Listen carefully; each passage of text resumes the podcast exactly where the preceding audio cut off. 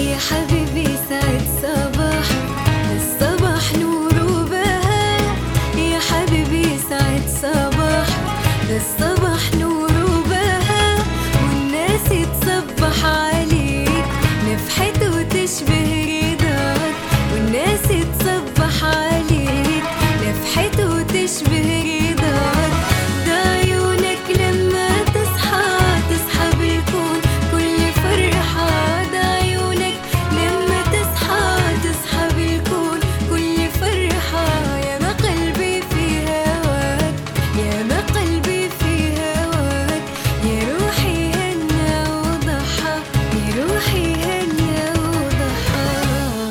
صباح, الخير يا عدن. عدن.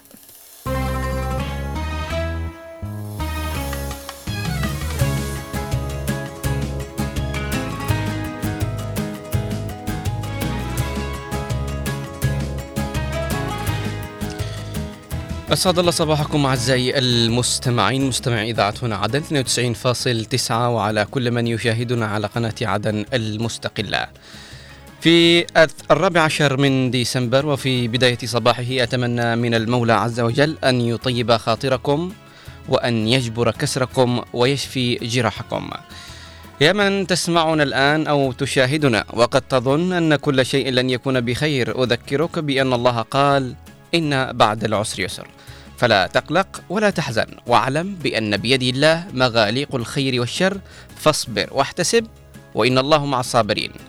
دع الأيام تفعل ما تشاء وطب نفسا إذا حكم القضاء ولا تجزع لنازلة الليالي فما لحوادث الدنيا بقاء وكن رجلا على الأهوال جلدا وشيمتك السماحة والوفاء وإن كثرت عيوبك في البرايا وسرك أن يكون لها غطاء.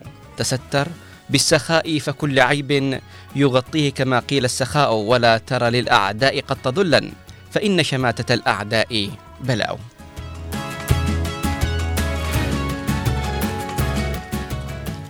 يا صباح الفل صباح السعادة صباح الرضا على قلوبكم مستمعينا ومشاهدينا في كل مكان. بنصبح عليكم نتمنى لكم يوم جميل كله أمل وحب وتفاؤل بإذن الله. طبعا يوم خميس واليوم خميس يكون مميز جدا عندنا نحن كجنوبيين وكل العالم أعتقد إنه يكون الخميس مميز لأنه بيكون في ويكند وإجازة وراحة. فلذلك ابدأوا يوم الخميس كده وأنتم فرحانين. أنا شفت اليوم الناس كلها فرحانة يعني اللي واقع معي في الباص وكده باص العمل إنهم يقولوا اليوم خميس يعني عيد. فاستمتعوا بيومكم وكونوا بخير بإذن الله. نصبح عليكم نتمنى لكم يوم جميل وإن شاء الله إن شاء الله إن شاء الله فقراتنا آه، الصباحية يعني تنال إعجابكم ورضاكم.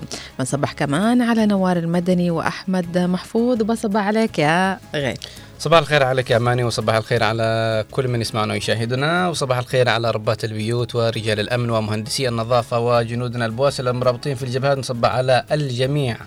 وصباح الخير على من هو ذاهب إلى صرحه العلمي ونتمنى له التوفيق والنجاح سواء كان ذاهب إلى المدرسة أو إلى جامعة وخاصة هذه الأيام امتحانات معهم أو اختبارات. نتمنى لهم التوفيق والنجاح ونسأل من الله عز وجل أن يوفقهم. وكمان نصبح على العاملين والذاهبين إلى أعمالهم. نتمنى لهم التوفيق ويكون يومهم لطيف وخفيف إن شاء الله. بإذن الله تعالى. طبعا آه، لازم بالبداية نتكلم في بداية حلقتنا وبداية يومنا نتكلم على آه، شيء إيجابي أو رسالة إيجابية. فنحن اليوم نتكلم أنت تكلمت على أنه ال- الإنسان لازم لا يحزنش على الأشياء اللي تروح منه وأنه مهم. لازم يكون عنده أمل بالله سبحانه وتعالى. فدائما نحن نقول آه، وعسى أن تكرهوا شيئا وهو خير لكم وعسى أن تحبوا شيئا وهو شر لكم. فهذه الآية دائما لا- لابد لابد لابد إننا نحطها دائما أمام أعيننا. آه نؤمن فيها كثير عشان ما نزعلش نفسنا على حاجة. آه كمان إنه في حاجات أحيانا تروح مننا. نحن نظن إنها جميلة وإنها الحياة يعني من دونها ما تسواش وإنه وإنه وإنه. أحيانا نفقد ناس.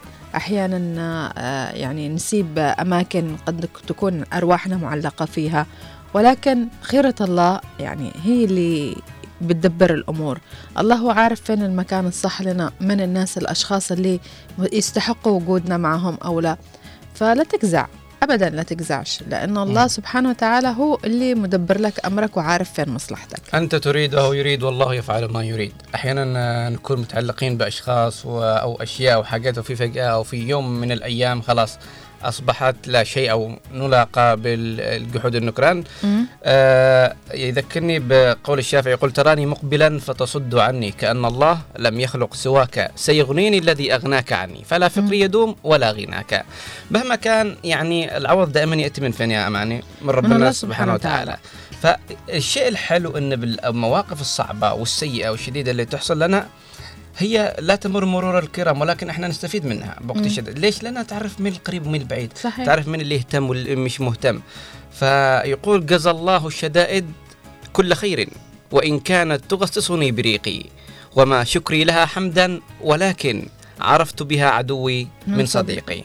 فأحيانا الشدائد اللي تمر علينا أو اللي إحنا نمر فيها كويسة وحلوة. من ناحية إنه أوكي أنا بعرف من القريب مني ومن اللي بيواسيني ومن هو اللي فعلا بيكون معي أو بس مجرد كلام يعني أقول لك ما أكثر الأصحاب حين عندهم وعند النائبات قليل يعني تكون معنا أصحاب عدد شعر راسنا مم. ولما نيجي نشوفهم ونعدهم ما ما يتجاوزوا يعني أو أقل من عدد الأصابع فعلا. فمن الجميل إن إحنا سواء كان الشيء اللي وصلنا فيه كان. كويس ولا مش كويس إحنا نشوفه دائما كويس لأنه ربنا ما يجيب شيء إلا وهو خير لنا زي ما قلت إنه لو كن لو دائما يعني كانت حياتنا بيرفكت وما فيش ما بيننا يعني مواقف أو ما فيش شدائد فبنظن طول عمرنا إنه اللي جنبنا كلهم ناس يعني كويسين والناس أصحاب وناس سند لكن المواقف هي اللي والشدائد هي اللي تخلي الواحد يعرف من معه ومن ضده. آه يعرف كمان آه قوته. يعني مهم. أنا مثلا ما كيف بعرف إن أنا عندي قوة وعندي صبر وعندي قوة تحمل وعندي إيمان بالله سبحانه وتعالى كبير. كيف؟ لم بعد ما انه أنا يعني انحط في تجارب واختبارات من رب العالمين. آه لازم آه يعني أنا أفتخر إنه لما اخرج من هذه التجربة وأنا يعني سليم. آه عندي خبرة. أحمد الله سبحانه وتعالى ان انوضعت في هذا الاختبار. لأن أنا عرفت قي يعني قيمة نفسي وعرفت إمكانياتي. كثير من الناس كانوا يعني يظنون إنهم يعني ما يقدروش آه، مثلا يتحملوا مسؤولية. ولكن لما انحطوا عند المسؤوليات ونحطوا يعني أمام مواقف كبيرة ويعني. وتكون قد تك- تكاد تكون إنها تؤذي بحياتهم يعني. أحيانا تدخلون في الاكتئاب ولكن إنهم يقووا ويوقفوا على رجلهم وكذا.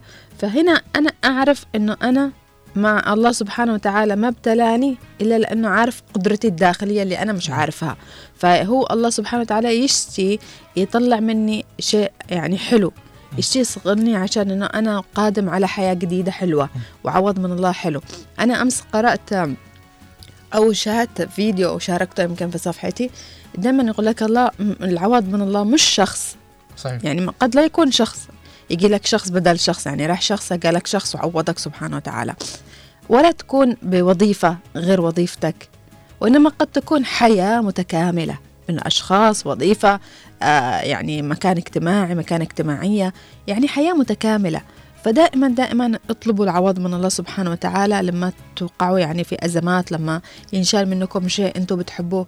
قولوا الحمد لله مم. وقولوا يا رب عوضني خير. يقول اللهم إني لا أسألك رد القضاء ولكني أسألك اللطف فيه. فأحيانا يا أماني ال- اللي ربي يعوضك أحيانا يعوضك بالقناعة. مم. إنك تكوني متعلقة بأشياء بأشخاص بحاجات كثيرة. فربي يعوضك مش شرط إنه راح شخص يعوضك ربي بشخص آخر لا.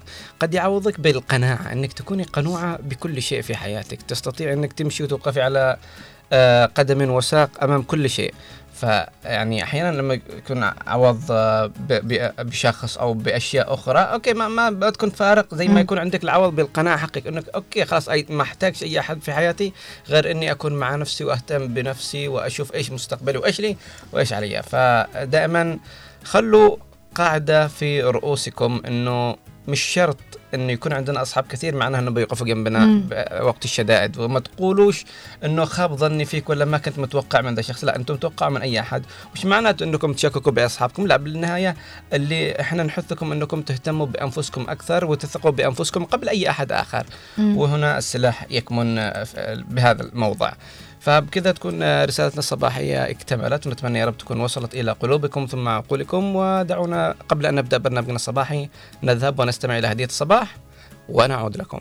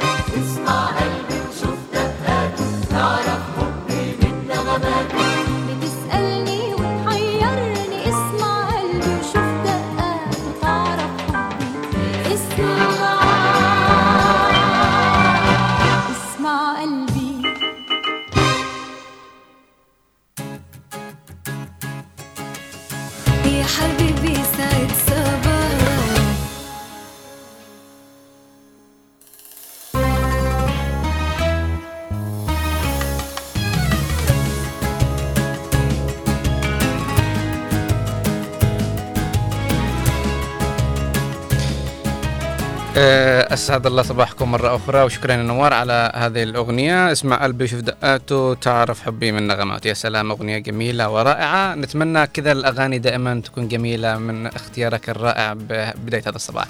طبعا أماني دائما متعودين إحنا قبل أن نبدأ برنامجنا أو بالأصح عندما. نبدأ برنامجنا دائما نبدأ بحالة الطقس نذهب إلى محافظتنا الجنوبية نعرف هي ما هي أحوال الطقس وما هي المستجدات.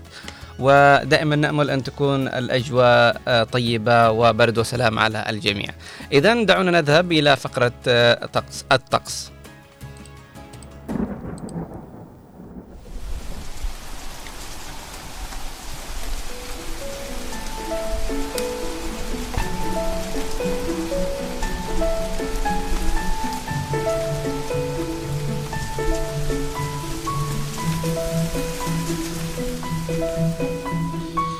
وإلى حالة الطقس المتوقع خلال ال 24 ساعة القادمة بمشيئة الله ونبدأ من لحج.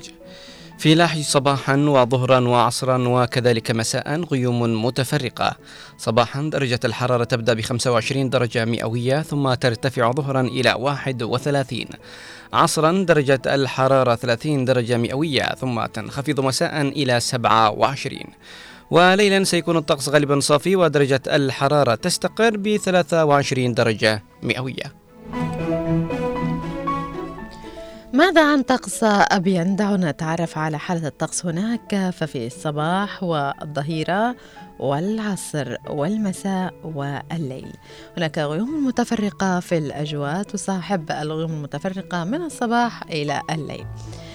صباحا. درجات الحرارة تتفاوت في الصباح 26 درجة مئوية. ترتفع ظهرا وعصرا إلى 29 درجة مئوية.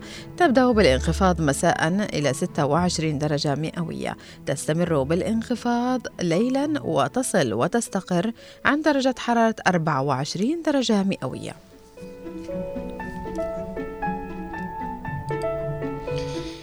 ومن أبين إلى شبوة. شبوة صباحا وظهرا وعصرا وكذلك مساء سيكون الطقس غالبا صافي.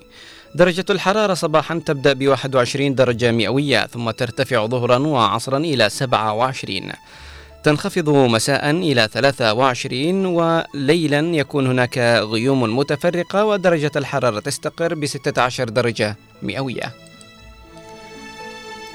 دعونا نذهب إلى يافا ونتعرف على حالة الطقس هناك ففي الصباح والظهيرة الأجواء غالبا صافية تبدأ درجات الحرارة في الصباح ب 19 درجة مئوية ترتفع ظهرا إلى 26 درجة مئوية. عصرا ومساء وليلا هناك غيوم متفرقة في الأجواء درجة الحرارة في العصر تنخفض إلى 25 درجة مئوية تستمر بالانخفاض مساء وتصل إلى 20 درجة مئوية.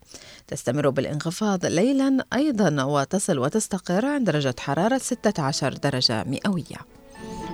ومن يافع إلى جزيرة سقطرى جزيرة سقطرى صباحا اليوم سيكون الطقس غائم جزئي ودرجة الحرارة تبدأ ب 23 درجة مئوية. ظهرا غيوم متفرقة ودرجة الحرارة ترتفع إلى 26 عصرا ومساء سيكون الطقس غائم جزئي ودرجة الحرارة ما بين 25 إلى 22 وليلا غيوم متفرقة ودرجة الحرارة تستقر عند درجة حرارة 21 درجة مئوية.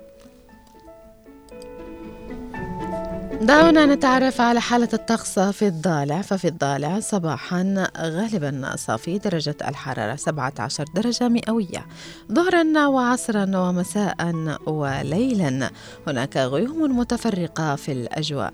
درجة الحرارة ترتفع في الظهيرة إلى 24 درجة مئوية تبدأ بالانخفاض عصرا إلى 23 درجة مئوية. تستمر بالانخفاض مساء وتصل إلى 17 درجة مئوية. تستمر بالانخفاض ليلا وتستقر عند درجة حرارة 14 درجة مئوية. من الضالع إلى حضرموت. حضرموت منذ الصباح وحتى الليل مرورا بالظهر والعصر والمساء غيوم متفرقة. درجة الحرارة صباحا تبدأ ب 22 درجة مئوية ثم ترتفع ظهرا إلى 28 عصرا تنخفض إلى 26 ومساء تستمر بالانخفاض إلى 21 درجة مئوية. وليلا تستقر درجة الحرارة عند 20 درجة مئوية.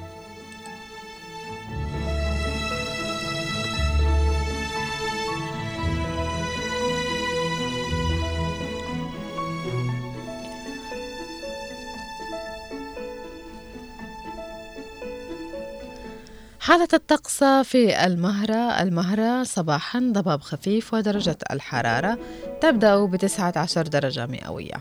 ظهرا وعصرا الأجواء غالبا صافية درجة الحرارة ترتفع ظهرا إلى 30 درجة مئوية وعصرا أيضا ترتفع إلى 31 درجة مئوية.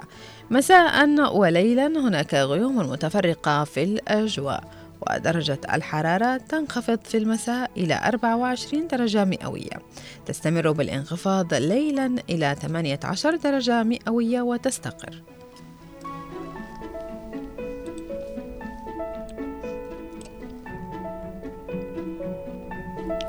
وأخيرا وليس اخرا ننتقل إلى عاصمتنا الحبيبة عدن نتعرف عن الطقس والأجواء فيها لهذا اليوم. عدن صباحا سيكون الطقس غالبا غائم ودرجة الحرارة تبدأ ب 25 درجة مئوية. ظهرا وعصرا ومساء درجة الحرارة 26 مع غيوم متفرقة. أما ليلا سيكون الطقس غالبا صافي ودرجة الحرارة تستقر عند درجة عند الدرجة 25 درجة مئوية. دعونا نرى الرطوبة في عدن لهذا اليوم. الرطوبة في عدن صباحا 75% وظهرا 69% عصرا كذلك 69% ومساء 74 وليلا 78%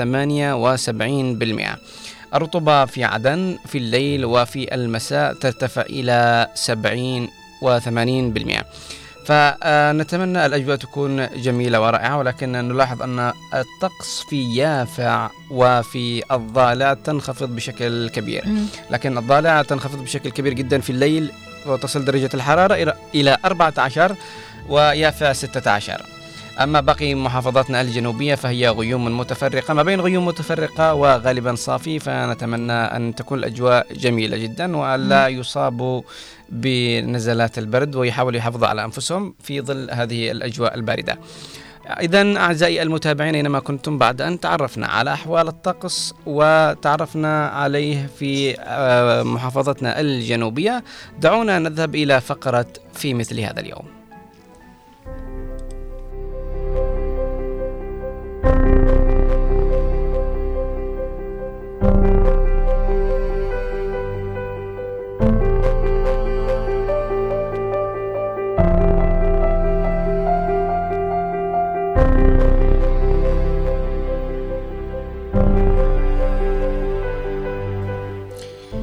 في مثل هذا اليوم في الرابع عشر من ديسمبر. في مثل هذا اليوم في الرابع عشر من ديسمبر عام 557 القسطنطينية تتعرض لدمار شديد من جراء زلزال.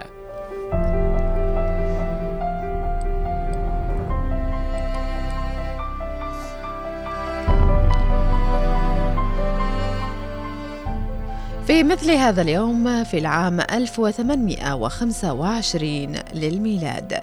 اندلاع ثورة الديسمبريين في الإمبراطورية الروسية ضد القيصر نقولا الأول.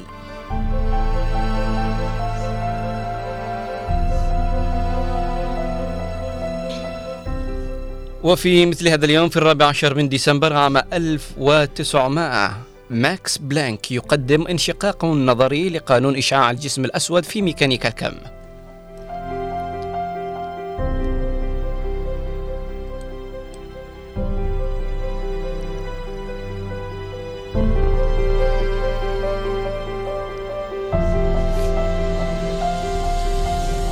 في مثل هذا اليوم في العام 1901 العالم ماركوني يجري أول اتصال لاسلكي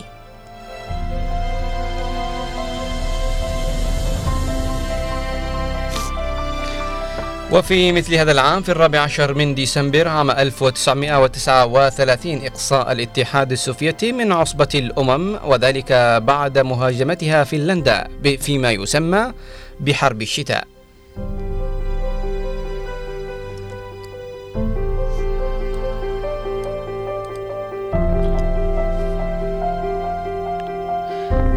في مثل هذا اليوم في العام 1947 للميلاد. افتتاح ملعب سانتياغو برنابيو في مدريد.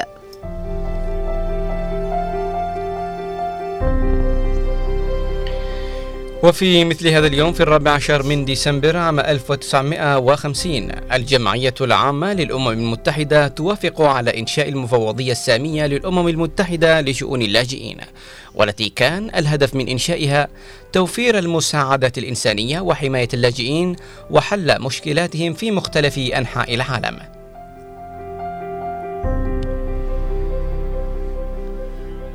في مثل هذا اليوم في العام 1955 انضمام 16 دولة إلى الأمم المتحدة منها الأردن وإيطاليا وإسبانيا والبرتغال.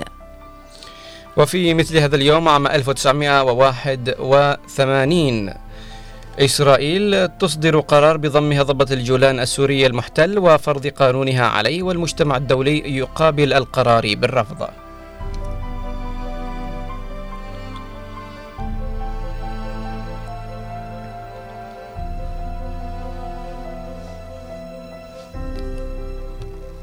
في مثل هذا اليوم في العام 1987 للميلاد. الإعلان الرسمي عن تأسيس حركة المقاومة الإسلامية حماس كمنظمة وطنية جهادية تهدف إلى استرداد فلسطين الوطن التاريخي القومي للفلسطينيين وعاصمته القدس. أسس الحركة أحمد ياسين.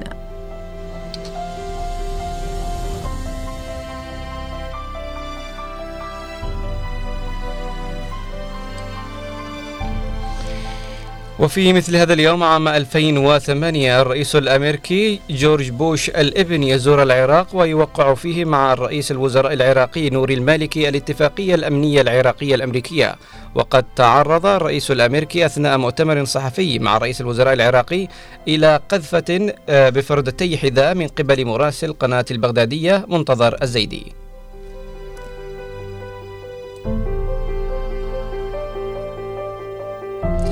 ومن مواليد هذا اليوم.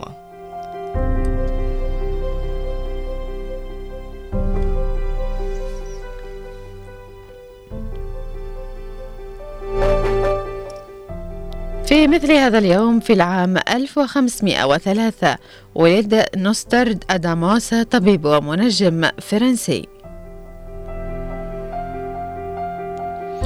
وفي مثل هذا اليوم عام 1895 ولد جورج السادس ملك المملكة المتحدة.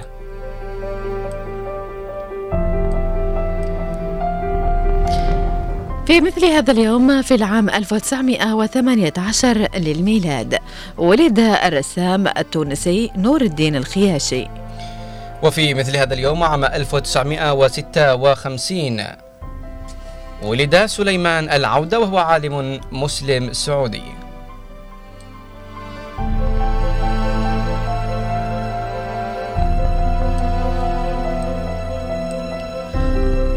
وفي مثل هذا اليوم في العام 1968 ولد الممثل المصري محمد سعد.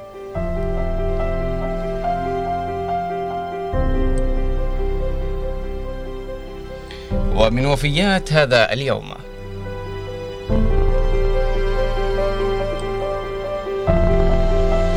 من وفيات هذا اليوم عام 1799 توفي جورج واشنطن رئيس الولايات المتحدة الأول.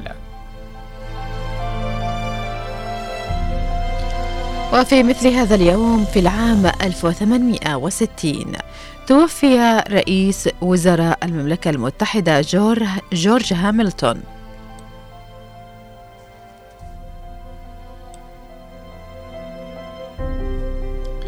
وفي مثل هذا اليوم عام 1890 ولد محمد فيضي الزهاوي وهو فقيه وعالم مسلم عراقي.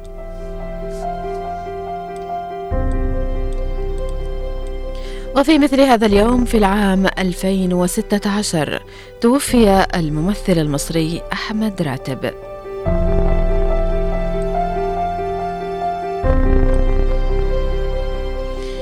ومن الأعياد والمناسبات لمثل هذا اليوم. يوم القطب الجنوبي. ويوم المعلم في فلسطين. اليوم الأحداث كثيرة وممتعة منها آه، الحدث اللي آه، أنا ابتسمت لما قرأته أنت. مهم. آه، الحدث اللي جورج جورج بوش لما لما رمى بالفردة الحذاء. هذا كان يعني في وقتها كان يعني حدث كبير وتداولته القنوات وتداولته الصحف والمواقع الإلكترونية بشكل كبير يعني. كيف واحد صحفي يرمي على رئيس دولة ودولة عظمى يعني فردة حذاء. وكمان من الأخبار اللي قرأناها اليوم هو يوم القطب الجنوبي. دعونا نعرف ما لماذا سمي يوم القطب الجنوبي. آه، يقول يحيى يحيي يحيي العالم في آه، الرابع عشر من ديسمبر من كل عام يوم القطب الجنوبي احتفالا بوصول أول إنسان إلى هذا الجزء الغامض من الكرة الأرضية بالتحديد في عام 1911 اسمه راول المستكشف النرويجي وصل مع بعثة إلى القارة القطبية الجنوبية في مثل هذا اليوم. وأعتبرت أنها أكبر قارة في العالم خامس أكبر قارة في العالم. طبعا القطب الجنوبي والقطب الشمالي هذا يعني دائما يقولون الثلوج. تغطيه شوف الثلوج. ال- العلم القطب الجنوبي هو عبارة عن ثلوج. القطب الشمالي فيه دول في أشياء يعني. م- أجزاء منه. لكن القطب الجنوبي كله عبارة عن ثلوج ولكن مع الأيام ومع مرور الوقت يدوب, يدوب أيوة، بسبب فتزداد يعني الاحتباس كم- الحراري. كمية المياه تزداد في البحار بسبب ذوبان القطب آه، الجنوبي. ونحن نسأل الله أنه يعني مصيبة إذا ذاب بشكل كبير يعني. وتختفي عدن. فبتختفي الدنيا كلها إيش عاد بتكون يعني مستوى سطح المياه آه، مرتفع جدا. فأنا أنا أحب في الأجانب أنهم يحبوا يستكشفوا. يحبوا الأشياء الغامضة ويستكشفوها مش بس يسمعوا زي نحن نتقبل لا معلومات شوفي هم وخلاص. يستكشفوا وي- ويخربوا بنفس الوقت. كيف يعني؟ يعني مش انه اي استكشاف زي مثلا أمريكا لما استكشفوها هي مش استكشاف هو يعني نسميه احتلال. احتلال يعني فعلا. استكشاف لما تجي تروحي مكان ما فيهوش أي أحد. لكن الأمريكيتين اللي راحوا لا يسموه استكشاف مم. وفي ناس كانوا في موجودين كانوا آه، الحول. في سكان. فكذا أنا بقدر أقول إني بروح استكشف سيارتك واشيلها لي. لا تستكشفش. طيب. أعزائي المتابعين بعد أن تعرفنا على أحداث في مثل هذا اليوم ومع وقرأنا مواليد ووفيات هذا اليوم دعونا نذهب إلى فاصل ومن ثم نعود لكم بباقي فقراتنا فخلوكم بالقرب.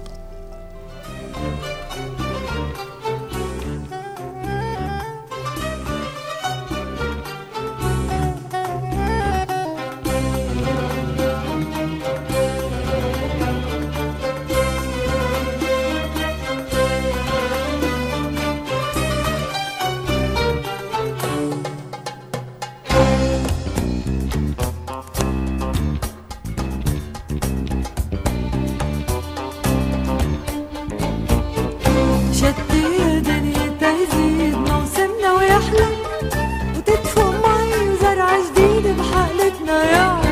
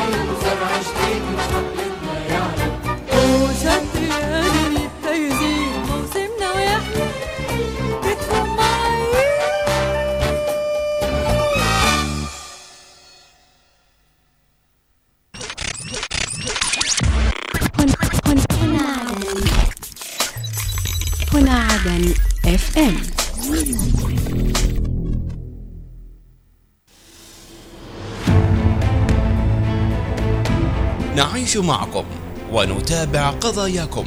نناقش همومكم. المواطن أو المستمع يقول لك يعني نسمع عن كذا كذا وكيل وكلا وكلا بالكيلو. لا معلمين لا كتاب مدرسي الناس في ظل هذا الوضع المزري. لا خدمات لا رواتب لا معاشات. ترفعوا رسائل وما حد يقرا رسائلكم ال- ال- الآن اللي بيسمعوك بيقولوا هذا الكلام لا يودي ولا يقيس. المستمع يعرف المستمع يعرف يعني إيش دوركم. فرسائلكم مسموعة وأينما كنتم ننقلها إلى المعنيين في برنامج وطني. وطني من الأحد إلى الخميس في تمام الساعة التاسعة صباحا.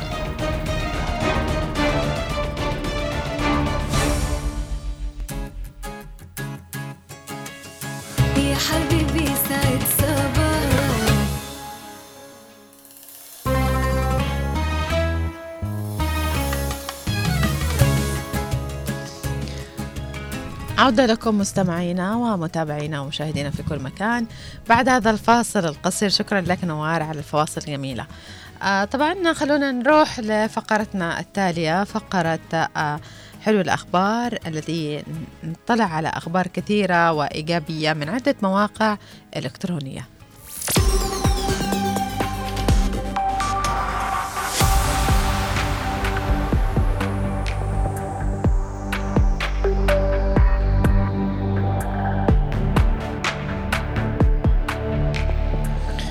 أهلا وسهلا بكم أعزائي المتابعين اينما كنتم إلى فقرة حلو الأخبار التي نأخذ بعض الأخبار الإيجابية من عدة صحف ومواقع إلكترونية.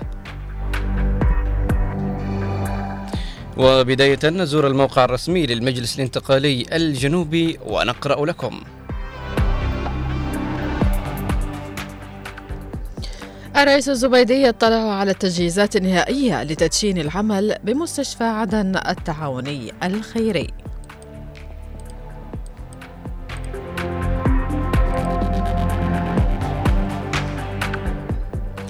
الرئيس الزبيدي يفتتح مقر الأكاديمية العسكرية العليا بالعاصمة عدن.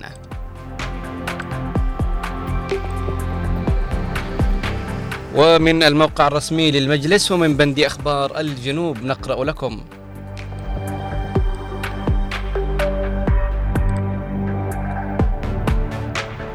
انتقالي لحج ينفذ حملة توعية بمناسبة الذكرى الخامسة والسبعين للإعلان العالمي لحقوق الإنسان.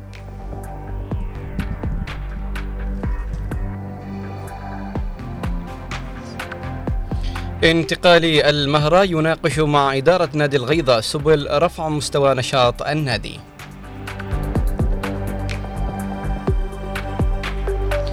ورئيس تنفيذية انتقالي لحج يقدم واجب العزاء لشخصية للشخصية الاجتماعية صالح علي فريد في وفاة زوجته.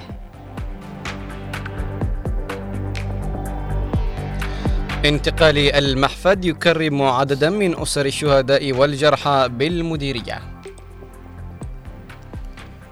وانتقالا إلى موقع وصحيفة 4 مايو وفيه نقرأ.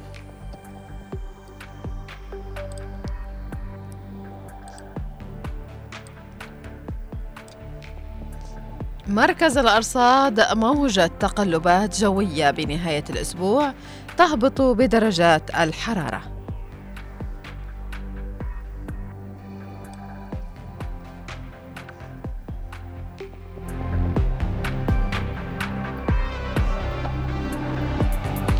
وحذرت الأرصاد الجوية من امتداد تأثير كتلة هوائية باردة على أجزاء واسعة من المحافظات. مصدرها شمال وسط شبه الجزيرة العربية خلال نهاية الأسبوع تبدأ بفجر الجمعة. ونبه مركز الأرصاد المواطنين والمسافرين إلى شدة البرودة الناتجة عن الانخفاض في درجات الحرارة الصغرى حيث من المتوقع أن تسجل ما بين أربع وثمانية درجات مئوية في المناطق الداخلية والمرتفعات الجبلية. ونصح المواطنين إلى اتخاذ أقصى التدابير والإرشادات الصحية للوقاية من البرد القارس واتباع وسائل التدفئة الآمنة مع رعاية كبار السن والأطفال. الأطفال من تأثيرها.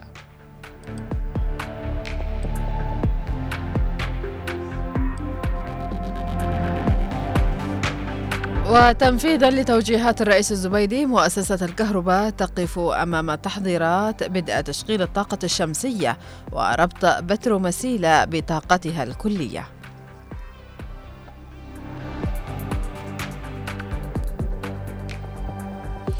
وبتوجيهات من وزير الزراعة. إزالة, إزالة البناء المخالف من الأراضي الزراعية وقنوات الري في تبن بلحج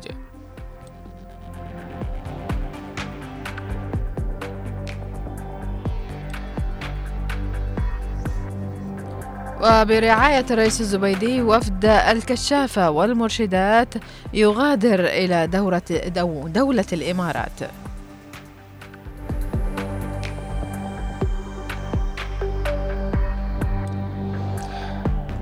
وانتقالا إلى عدن تايم ومن بندي أخبار عدن نقرأ لكم.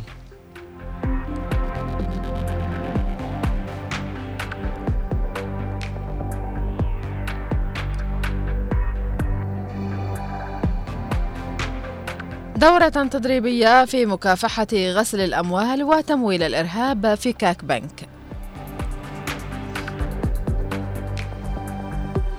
وصحفيو أبيان يشاركون بدورة مهارات الكتابة الصحفية في العاصمة عدن.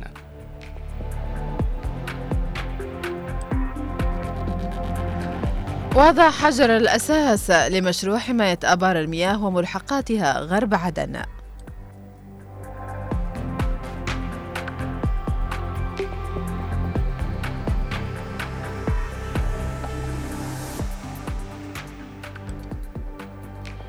ومن عدن تام إلى بند أخبار المحافظات نقرأ لكم.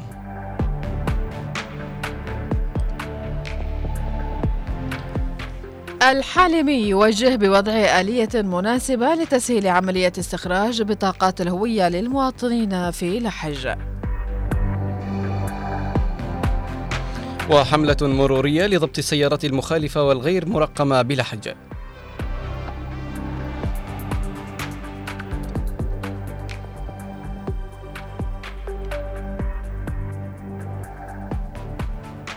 لحج تدشين تأهيل وإصلاح أول بئر في مزرعة كلية ناصر للعلوم الزراعية.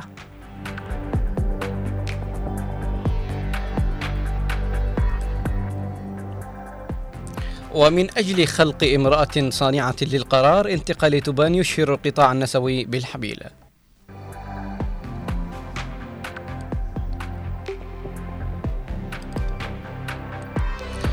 وانتقالا إلى درع الجنوب الموقع الرسمي للقوات المسلحة الجنوبية وفيه نقرأ.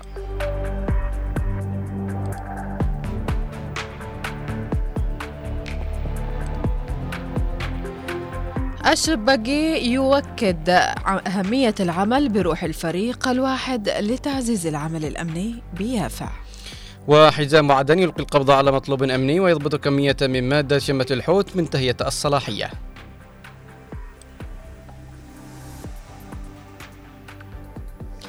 العميد الكاظمي الرئيس الزبيدي الدعم الوحيد لنا بعد تنصل وزير الداخلية.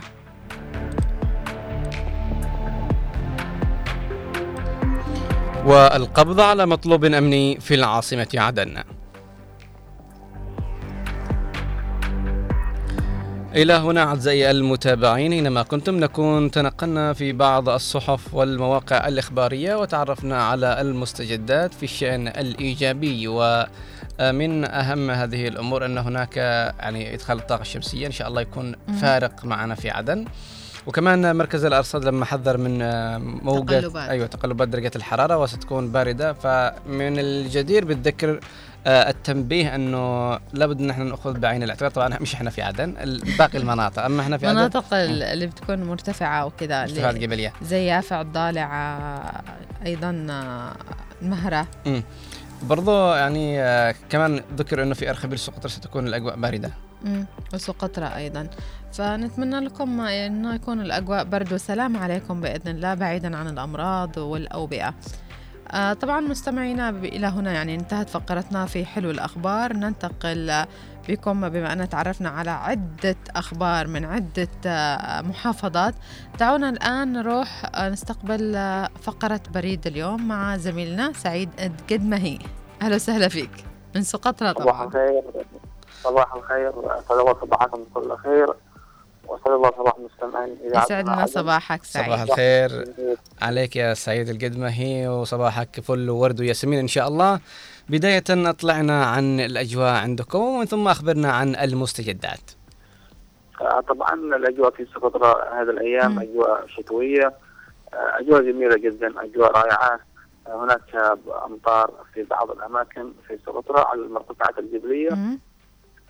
حقيقة أن الأجواء في سقطرى بشكل عام وبشكل مجمل أجواء جميلة وأجواء رائعة ساعدت السياح التنقل من أماكن إلى إلى آخر مم. آه، بكل أريحية وبكل سهولة مهم.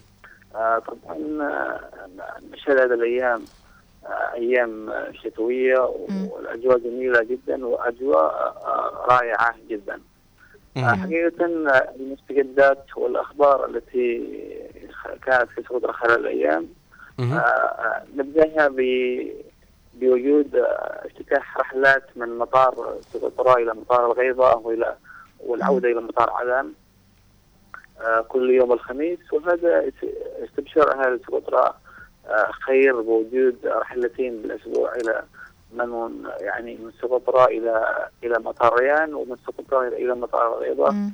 كل يوم الخميس وكل يوم الاثنين من مطار آه، الريان إلى سقطرى فهذا بحد ذاته يعني ترحل هذه سقطرى. وجود رحلتين آه، بالاسبوع خفف من معاناة اهالي سقطرى و... وهناك مثلا يعني في سقطرى في سقطرى كانت آه، اهالي سقطرى كانوا معددين ب- برحلات من مطار سقطرى من مطار سقطرى إلى مطار ريان وإلى مهم. أو إلى مطار عدن وكمان التذاكر كانت آه، في غلاء زايد مم. 150 آه، 100 150 دولار للتذكره الواحدة الآن في تخفيض إلى 100 دولار للتذكره الواحدة كويس. ف فهذا فهذا الخبر يعني اترك صدور أهل سقطرى و ويعني وجعلهم في أريحية تامة مم. بحيث يسهل عليهم التنقل منه والى آه، سقطرى. مم. آه، الأخبار والمستجدات ال- الأخرى آه، عقدت اللي هي عقد عقد ال- المجلس ال- الانتقالي في سقطرى اجتماعه يوم أمس لمناقشه الأوضاع والمستجدات التي تخص آه، أبناء سقطرى. وما هي المتطلبات وما هي المشاكل التي تواجه آه، المجلس الانت- ال- ال- الانتقالي في سقطرى وناقش ذلك بسلاسة وبإريحية بحضور عدد. كبير من القيادات الأمنية والعسكرية آه، في سقطرى. آه، الشيء الآخر هناك دوري آه، رياضي انطلق بعد أيام آه، في مديريه فرنسية بدعم من آه، من قوات الواجب السعودي في. آه، ل آه، يعني لاستعادة أو أو أو إعطاء آه، حركة شبابية في في المديرية لتجنب جميع ال- ال- الأضرار التي- التي تتعلق بالشباب سواء من المخدرات وغيرها. آه، والدوري هذا تنافس فيه عدد كبير من من الافارقه في المديريه الفرنسية. آه، بإذن الله سينطلق يوم السبت آه، بحضور القيادات المجلس الانتقالي في آه، في المديريه. ممتاز جدا أخبار آه، كويسة ونتمنى لكم دائما التوفيق والنجاح ونهارك سعيد إن شاء الله. شكرا لك. شكرا لك. سعيد. أتمنى لك السعاده بإذن الله. بإذن شكرا. الله. شكرا. في أمان الله. طبعا أحلى آه، خبر إنه نقصت التذاكر. تذاكر أنت إيش عليك من التذاكر إنها نقصتها ولا؟ يمكن نروح. التذاكر كانت 150 دولار الآن أصبحت 100 دولار يعني إنه. سهل يعني فارق يعني تدري إنها فارق- كانت فارق يمكن يعني. أعلى من 150 دولار. اعتقد انها اعلى حتى مرة سألت يعني كأنك رايح لدولة ثانية.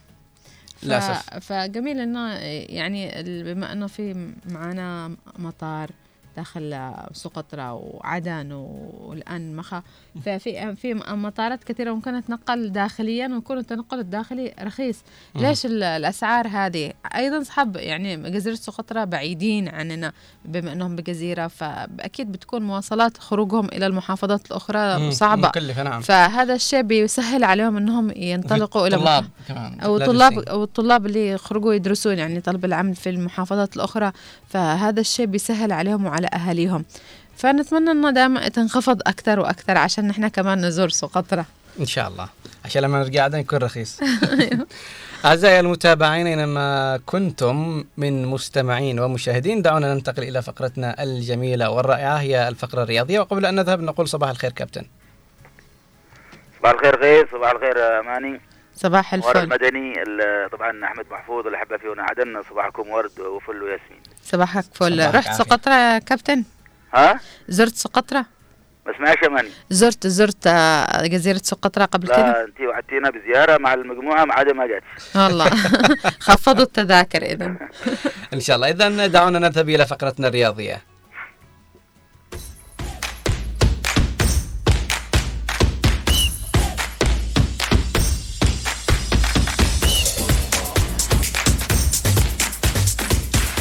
عودة سريعة لكم متابعينا ومشاهدينا الكرام. أينما كنتم إلى فقرتنا الرياضية التي دائما وأبدا مع الكابتن خالد. كابتن خالد دعنا نبدأ اليوم بمساحة الوفاء.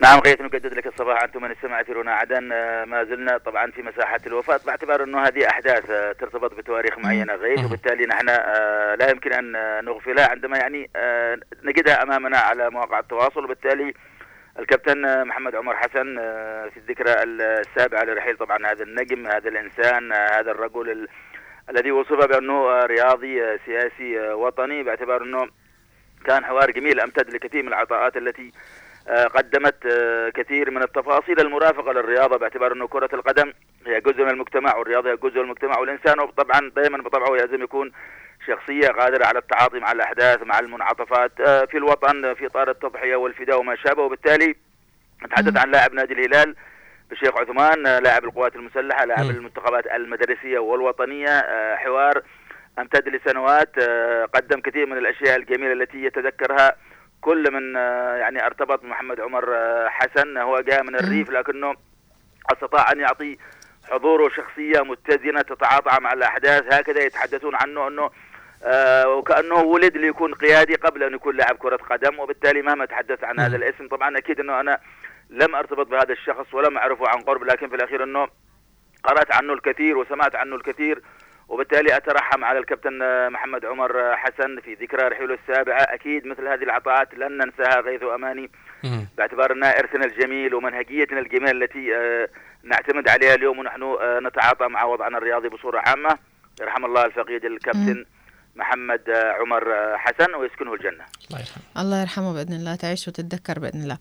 آه كابتن خالد آه، دعنا نتحدث عن الخبر الجميل اللي آه يعني الآن أقرأه أمامي البار أولمبي الرياضي لذوي الإعاقة.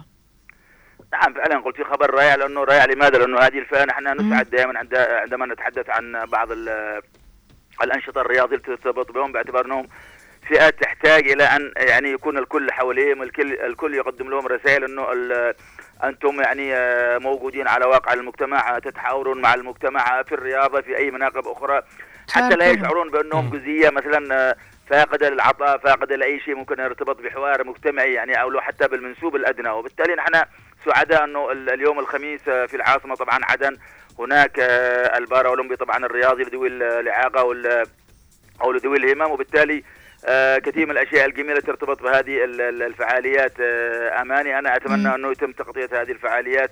هناك كرة قدم هناك كرة الجرس آه، هناك ماراثون أيضا الدوان وكراسي المتحركة. هذه أشياء ترتبط بهؤلاء طبعا آه، ذوي الهمم. نتمنى لهم التوفيق ونتمنى للغائمين على هذه الأحداث أن يدركوا بأنه لابد من الاستمرارية حتى يشعر هؤلاء. أنا أقول بدفء المجتمع من خلال هذه الفعاليات. صحيح. هذه الحوارات هذه ال ال الارتباط بهم آه، يشعرون بالفرح بال يعني يغادرون المشهد أشياء كثيرة أكيد ترسم في شخصيتهم بعد ان بعد أن قدر الله عليهم بشيء معين أكيد سنتابع هذه الأحداث بالله تعالى نغطيها في الأيام القادمة. نعم فهم. جزء من المجتمع طيب كابتن خالد دعنا نتحدث عن نهائي بطولة الفقيدين أحمد وادي والأستاذ علي عاشور نعم طبعا في ابين الجميلة هناك فريق تحدي المسيمير آه، قطع أول بطاقتي العبور إلى نهائي بطولة الفقيدين الشيخ أحمد وادي بالعيد وأيضا علي عاشور. مباراة طبعا غيث واماني في إطار الوفاء. نحن دائما نقول إنه الوفاء هو إرث جنوبي بمعنى إنه ثقافة متأصلة لدينا. دائما يعني نتابع هذه الأشياء وبالتالي تحدي ال- ال- المسيمير تأهل بعد أن تمكن من إقصاء فريق كاظمه بهدفين. مثل ما أقول دائما غابت المناشط الرسمية في الأندية لكن حضرت ال- المناشط والأنشطة الكروية الشعبية.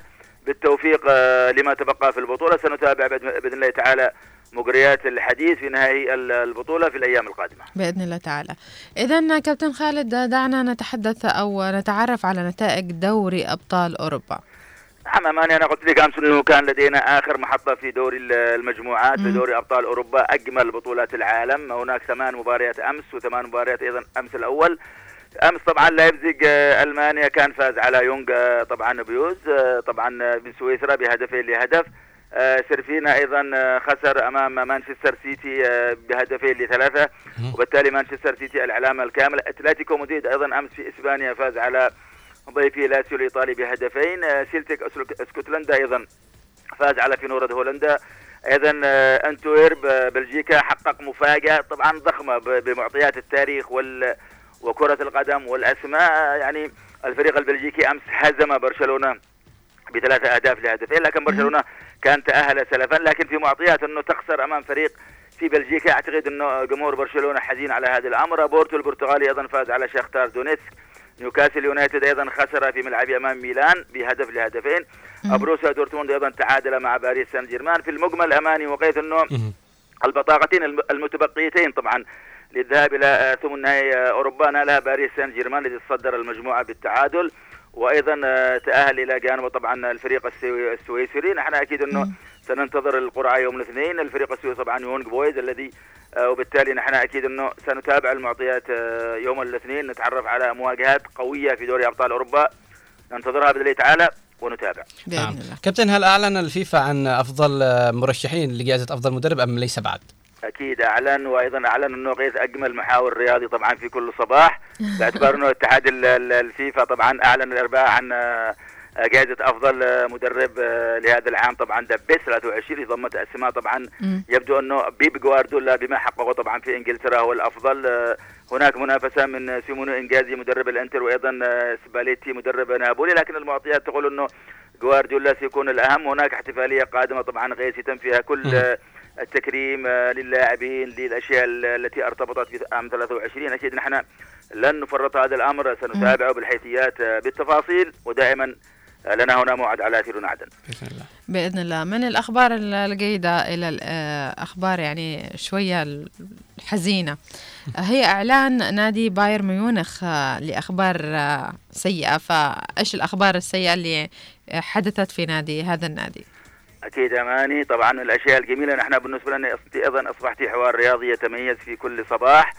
فكل كل التقدير. أيضا مثل ما قلت بالنسبة لنا حزينه انه هناك لاعب عربي هو نصير مزراوي نجم المغرب تألق في. مونديال آه، 22 آه، تعرض لإصابة وبالتالي بحسم على نادي بايرن ميونخ أيضا أنه ال- الثنائي كومان طبعا ومزراوي تعرضا للإصابة. للأشياء طبعا كرة القدم هكذا لكن أحيانا إصابات العضلة في الفخذ وما شابه قد تؤخر عودة اللاعب. نحن نتمنى لمزراوي طبعا عودة جميلة. لاعب جميل يتألق مع بايرن ميونخ تألق في كأس العالم المونديال الجميل في قطر. وبالتالي ننتظر أن نشاهد مزراوي في وضعية أفضل خصوصا والمغرب على موعد مع أبطال طبعا بطولة أمم أفريقيا. لنا أكيد مواعيد في المتابعة لما يمكن أن يصل فيه النجم العربي مزراوي مع الإصابة. نعم. آه، أخبرنا عن مبارياتنا لهذا اليوم كابتن. نعم اليوم قيد في الدوري السعودي طبعا آه، في السادسة مباراتين.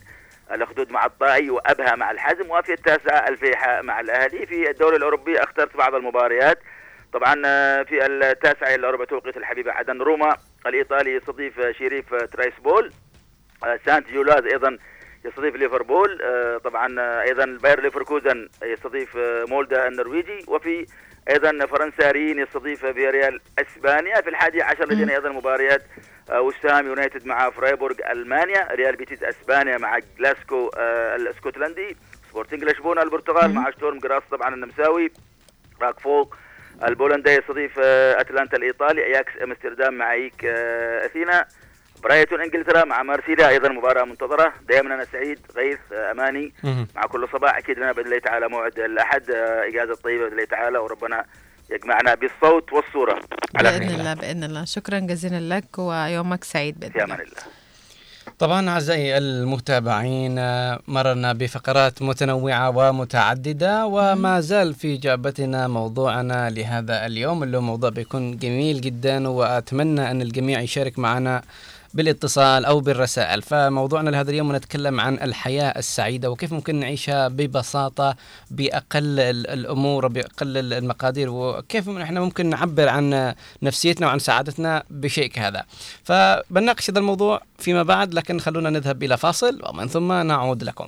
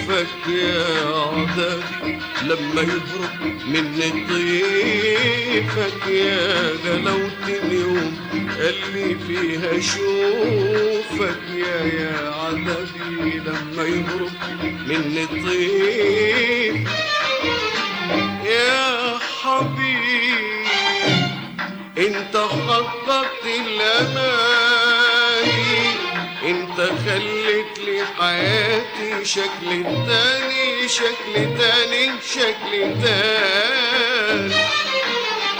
يا حبيبي انت خططت الأماني انت خليت لي حياتي شكل تاني تاني تاني تاني تاني. وأحلى أيام الهوى بنعيش سوا سوا سوا. كل يوم وفي كل بكرة في كل يوم وفي كل بكرة. بكرة بكرة.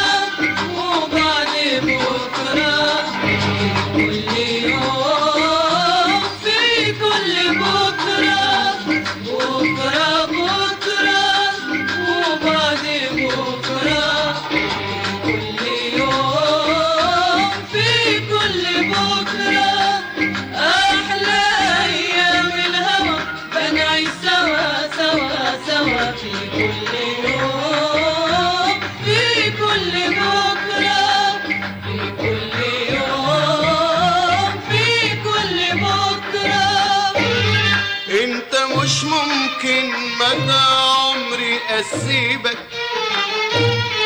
يا انت في قلبي حبيبي وأنا في قلبك حبيبك. انت مش ممكن مدى عمري أسيبك. انت في قلبي حبيبي وأنا في قلبك حبيبك. مستحيل الغيرة بينا تجعل الفرحة دموع. حبنا ممكن يخلي كل ليل الكون شموع كل ليل الكون شموع. وأحلى أيام الهوى بنعيش سوا سوا سوا كل يوم. في كل بكرة وبكرة في كل يوم وفي كل بكرة بكرة بكرة وبعد بكرة.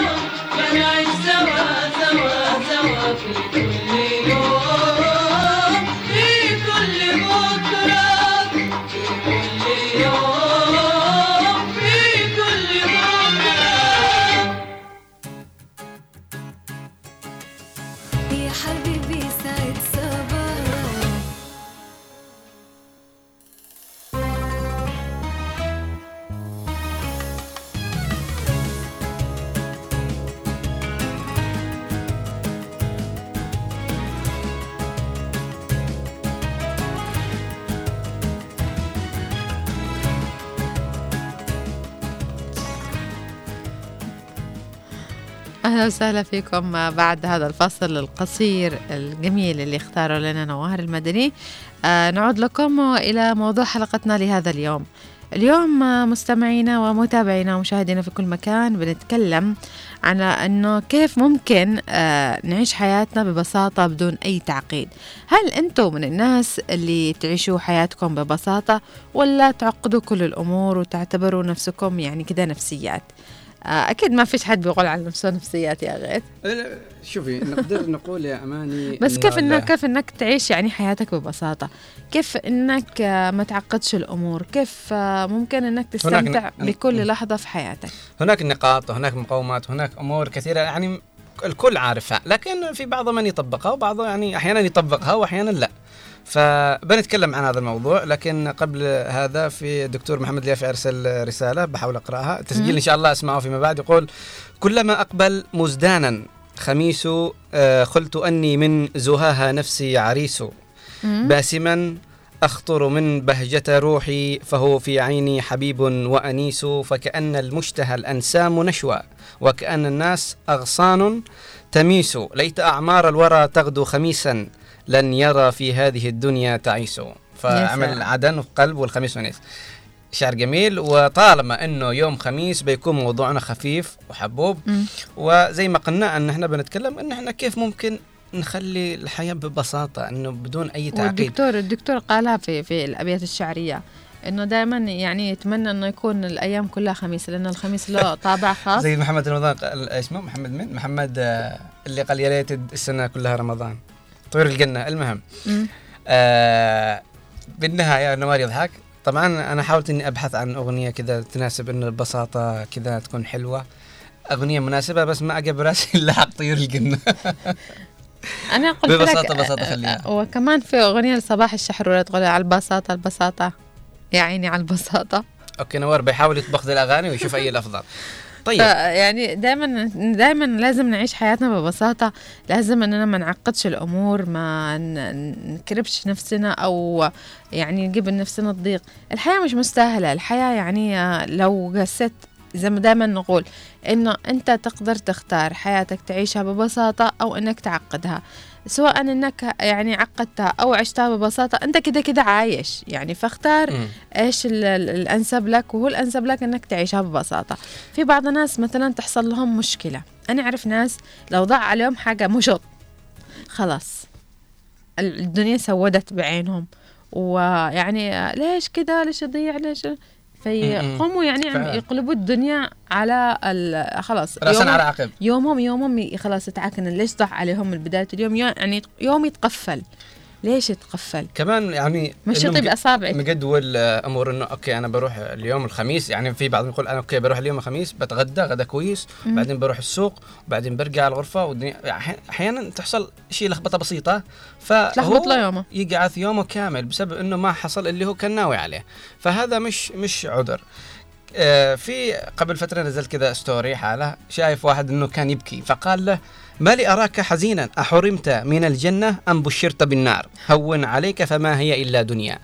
فاحيانا آه، نع- نعصب okay إحنا كلنا نعصب إحنا كلنا مم. نتضايق إحنا كلنا نزعل لكن متى يكون الإنسان أكثر حكمة إنه سرعان ما يتخلص من هذا الأمر؟ مم. okay مثلا مرة علي البارحة كنت معصب ومتضايق وكأن الدنيا ضاقت علي بما رحبت لكن okay هل ما استمر إلى اليوم المفروض إنه لا لا يستمر إلى اليوم إحنا سرعان ما نحاول نعالج أمورنا ونتخلص من مشاكلنا بشكل أسرع وهذا الجيد إنه okay كلنا نعصب كلنا نحزن كلنا نتضايق لكن مم. نحاول قدر الإمكان نكون سرعان ما نغير هذا الأمر من شيء سيء إلى أحسن أنت صح. حصل معك مشكلة وتضايقتي صيحت أنا وأنت أماني نخرج من البرنامج امورنا طيبة. مم. نتقرع نأكل نضحك الدنيا بخير. مم. فإحنا كيف ممكن نخلي عندنا العادة إن إحنا سرعان ما نقلب المود حقنا؟ يعني دائما نحاول نخلي جيد رجع سيء نحاول نخلي جيد بسرعة سيء. فكذا لابد نتجاوز إن إحنا نتجاوز معه. أحيانا أحيانا لازم نتجاوز لازم يعني نتخطى آه، المشاعر السلبية اللي ممكن إنها تعكنن يومنا أو تخ- تخلي يومنا أسود. فممكن إن إحنا أشياء بسيطة يعني نغير مودنا فيها نسمع أغنية حلوة. آه، نشرب كوب قهوة كذا. نعدل المزاج آه، مكان مضايقنا مثلا ال- البيت أخرج شوية لبرع. لف لي لفة في مثلا الحارة أو أروح الدكان أشتري حاجة وأرجع مم. فأنا ممكن أخلق لنفسي أخرج من من الجو ال- النكد أو جو آه، الضيق إلى حاجة أرحب أتفرج مثلا للناس كيف عايشة آه، أشوف آه، أقارن وضعي بوضع الناس الأخرى. يعني عشان أهون على نفسي. فليش ليش أكرب نفسي عشان من؟ يعني عشان من نكارب نفسنا ونزعل نفسنا عشان من؟ ما فيش حد يستحق. زي ما قلنا آه زي ما قلت ال- المقولة إنه هل بشرت بال- بالنار؟ أبشرت بال يعني أبو حر- شرت حرمت من الجنة أو بشرت من النار. يعني هذا الشيئين اللي ممكن إنه الواحد خلاص يعني يقفل حياته ويجلس كئيب طول عمره. إنه يا إنه ينحرم من الجنة يا يدخل النار. هذا الأشياء اللي أنت مش قادر انك إنك تخرج منها لأنه خلاص.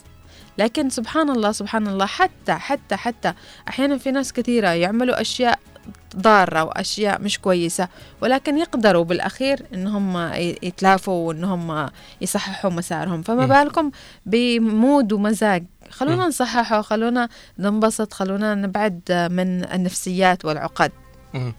دائما آه، أنا من النوع اللي كنت دائما إنه خلاص حاجة ما حصلت باللي كنت اشتي أو اللي خلاص. أحتاج خلاص يقلب أمها أنا دراما. أعرف ناس زي كده كمان وفي كمان بعضهم خلاص زعل ضروري يروح يفتح يدور عراقي اول مره أو يحاول يسمع أغاني كئيبة حزينة أو. يتفرج مسلسل عشان يبكي فإحنا يعني نحب نقلد ذاتنا ليش يعني نحب أن ندخل نفسنا بمود سيء ليش بالنهاية طالما أنا دائما أقول لأصحابي اللي دائما يقولوا الدنيا مش كويسة وإحنا مظلومين قلت له أبوك وأمك موجودين؟ أيوه. أخوك موجود؟ أيوه. تأكل وتشرب؟ أيوه. معك فلوس؟ أيوه. خلاص. ليش تزعل؟ إيش إيش اللي ناقصك إنك تزعل عشانه. يقول ضغوطات ما فيش حاجة اسمها ضغوطات وأنت عايش آه، بكل أريحية أكلك وشربك يوصل لعندك. فاحنا أحيانا نعقد الأمور أكثر من. اللازم في ناس والله يا أماني لو تشوفي اللي عنده يعني لو دبر قوت يومه إنه بيتغدى اليوم وبيتعشى وبينام وهو آه، مش بردان هنا عنده السعادة كأنه أخذ الدنيا كلها. فاحنا دائما لابد إن إحنا نحمد ربنا على النعمة اللي إحنا فيها هذا أول شيء وثاني حاجة نعرف إنه ما فيش حاجة بتكون كويسة طول الوقت. صحيح. وثالث حاجة أن ليست هناك سعادة دائمة ولا حزن مستمر. السعادة ليست دائمة ولا والحزن الحزن. عمره ما استمر مع فعلا أي أحد. فعلا. آه غير ثاني بسألك سؤال مم. يعني وممكن أسأل المتصلين ولا بر بر وكمان اللي بيرسلوا لنا بالرسائل إيش الأكثر شيء مثلا لما تشوف نفسك إنك ممكن إنك تكون متضايق أو حصل لك موقف ضايقك فين المكان الحلو أو الشيء ال- الحلو اللي أنت بتعمله وبتخرج من آه، جوك هذا ال- الجو الضيق والله أنا يعني بالنسبة لي مم. أنا بالنسبة لي لما أتضايق أو أكون آه، أو ند فاين آه، أكون بمفردي هذا أفضل شيء ممكن أسويه مم. أتفق معك أنا زيك أنا أحب أكون بمفردي عشان هو بشكل عام أنه الرجال بشكل عام دائما عندما يكونوا في ضيق أو في كرب أو في مشاكل معينة يحبوا أنهم يذهبوا إلى بمفردهم بالكهف زي ما قرأنا في كتاب رجال من المريخ ونساء من الزوره أنه. دائما الرجل يحب أن يذهب إلى الكهف وينطوي بنفسه حتى يعالج مشاكل وأموره ثم يخرج إلى العالم مرة أخرى وكأن شيئا لم يكن. فإنه الرجل يعني يكون متضايق إيش فيك مالك؟ إيش في إيش زعلك قل لي بالله قل لي كلمني. كذا بي- بيتضارب وتصبح مشكلة أكبر مما هي. عليه. أيوة. صحيح. لكن الإناث بشكل عام هم يحبوا إنك تسألهم مرة ثنتين ثلاث أربع خمس إلى خمسين. إيش فيك؟ إيش فيك؟ إيش فيك؟ إيش فيك؟ أيوه بالنهاية تقول لك. أو ما تقول لك هي مشكلتها. فبشكل عام إحنا نحب إن إحنا نكون أنا ما بذكر شيء نفسي لكن في ناس كثير جدا زيي يحبوا يكونوا بمفردهم. لكن. بالنسبة لي أنا أكون بمفردي أتفرج شيء ممكن يضحكني ويسعدني. أنا من سابع المستحيلات أسمع أغاني سيئة أو حزينة. من سابع المستحيلات أتفرج أشياء تبكيني أو تحزني. سواء كنت بخير أو مش بخير. لأنه دي تخرمش القلب. زي لما نشوف فيديوهات قتل وذبح و... وحوادث. في ناس يتفرجوا يقولوا عادي مش مشكلة. لا ذي الفيديوهات أو الأشياء دي تخرمش القلب تخليك يعني تعتاد على صورة سيئة وتغير بنفسيتك. صح إنك ما تكون خايف أو تشعر بسوء انيا ذاك الوقت. لكن فيما بعد تحس إنه خلاص اعتدت على هذه الأمور. دائما مثلا تفرج مشاكل وصياح على الناس. فأنت خلاص تجيب في راسك أول ما تعصب أنا بصيح زي ما كان فلان يصيح أنا بسوي زي ما فلان سوى. فإحنا لابد إن إحنا نبتعد عن أي شيء ممكن تجيب لنا السوء. ولا نستمر إن إحنا نضغط على أنفسنا أنا حزين أنا قيس في بعضهم إيش يدخلوا بدوامة مع أنفسهم. خلاص. يفكر يفكر يفكر يفكر, يفكر, أيوة. التفكير يش- ياكل دماغه. فاحيانا نشوف الواحد ال- يعني يحصل له هذا الشيء إنه في أمر كبير مثلا حصل له مثلا مشكلة كبيرة أو خذلان أو يعني آه، انهيار آه، حاجة كبيرة كان مخطط لها. فهو خذ وقتك زي ما أمس تكلمنا إنه غسان. قلنا إنه الإنسان لازم ياخذ وقت بسيط بعدين يطلع يطلع يدور حلول. يخرج من الأجواء هذه لأنه طالما هو جلس في هذه الأجواء السلبية والجو المشحون بالسلبية أكيد هو بيضل بقوقعته أكيد هو بينهار بيفقد طاقته وقوة. فلازم لازم نخرج من هذه القوقعة اللي فيها إيجا- سلبية ونذهب نبحث عن الإيجابية. فين نشوف إن الحياة نشوفها بعين واسعة مش بعين ضيقة أو منظور ضيق. فأنا زيك غيث أحيانا أنا لما أكون متضايقة أو أشوف إنه المكان مثلا في البيت حاجة مضايقاني أو في مكان شغلي يعني ضغوطات العمل أو كذا فبتلاقيني أروح في أماكن أجلس لحالي وأتفرج. مثلا بروح البحر بجلس كده في كرسي وباخد فرج بخلي نظري يروح لبعيد وأسرح مع نفسي وأسمع أغاني كده حلوة. أو بتلاقيني بسيارتي أ- أروح في مكان معين ما بغش المكان عشان ما حد لا. قولي. ما بقولش أفتح تلي... بالتليفوني في فيديو فيلم فيلم يعني من اللي أنا أحبهم آه. وأجيب أكلي. وجلس أتفرج يعني هذا الم... ال... ال... ال... الأجواء الممتعة اللي أحلى أحلى أوقاتي ممكن أقضيها في هذا. أنا الأجواء أنا أحب أسمع آه، موسيقى كلاسيكية لأن احس أنها تريح الأعصاب. في ناس يعني لما يزعلوا يزعلوا الناس معهم ويتعبوا الناس معهم okay في بعضهم آه يصابوا بزعل فينزل ستوريات ستوريات وحالات. الناس تتفرجها تتعب مثله. أنا كنت تشعر مثله. أنا كنت زمان كده مثلا ما ما ب... أم الستوريات النكد. أيوه ستوريات يعني غير. ينكد على الآخرين. فغيرت. شفت إنه يعني ليش؟ أنا إيش استفدت أصلا. فخلص أنا خلينا أنا اصلح ستورياتي فيها إيجابية. كل ما أنا حتى لو كنت أنا مش إيجابية في بي يعني ضيق. أعمل ستوريات أو أغاني كده فرفشة فانا اتفرفش الناس اللي بتتابعني يعني بتقول هذه يعني في قمة سعادتها. فأني السعادة هذه ترجع لي. فنتمنى أن الناس يعني حتى اللي عندهم هذا الطباع النكدية أحيانا طباع نكديه تكون من غير إرادتنا. نحاول أن نصحح يعني.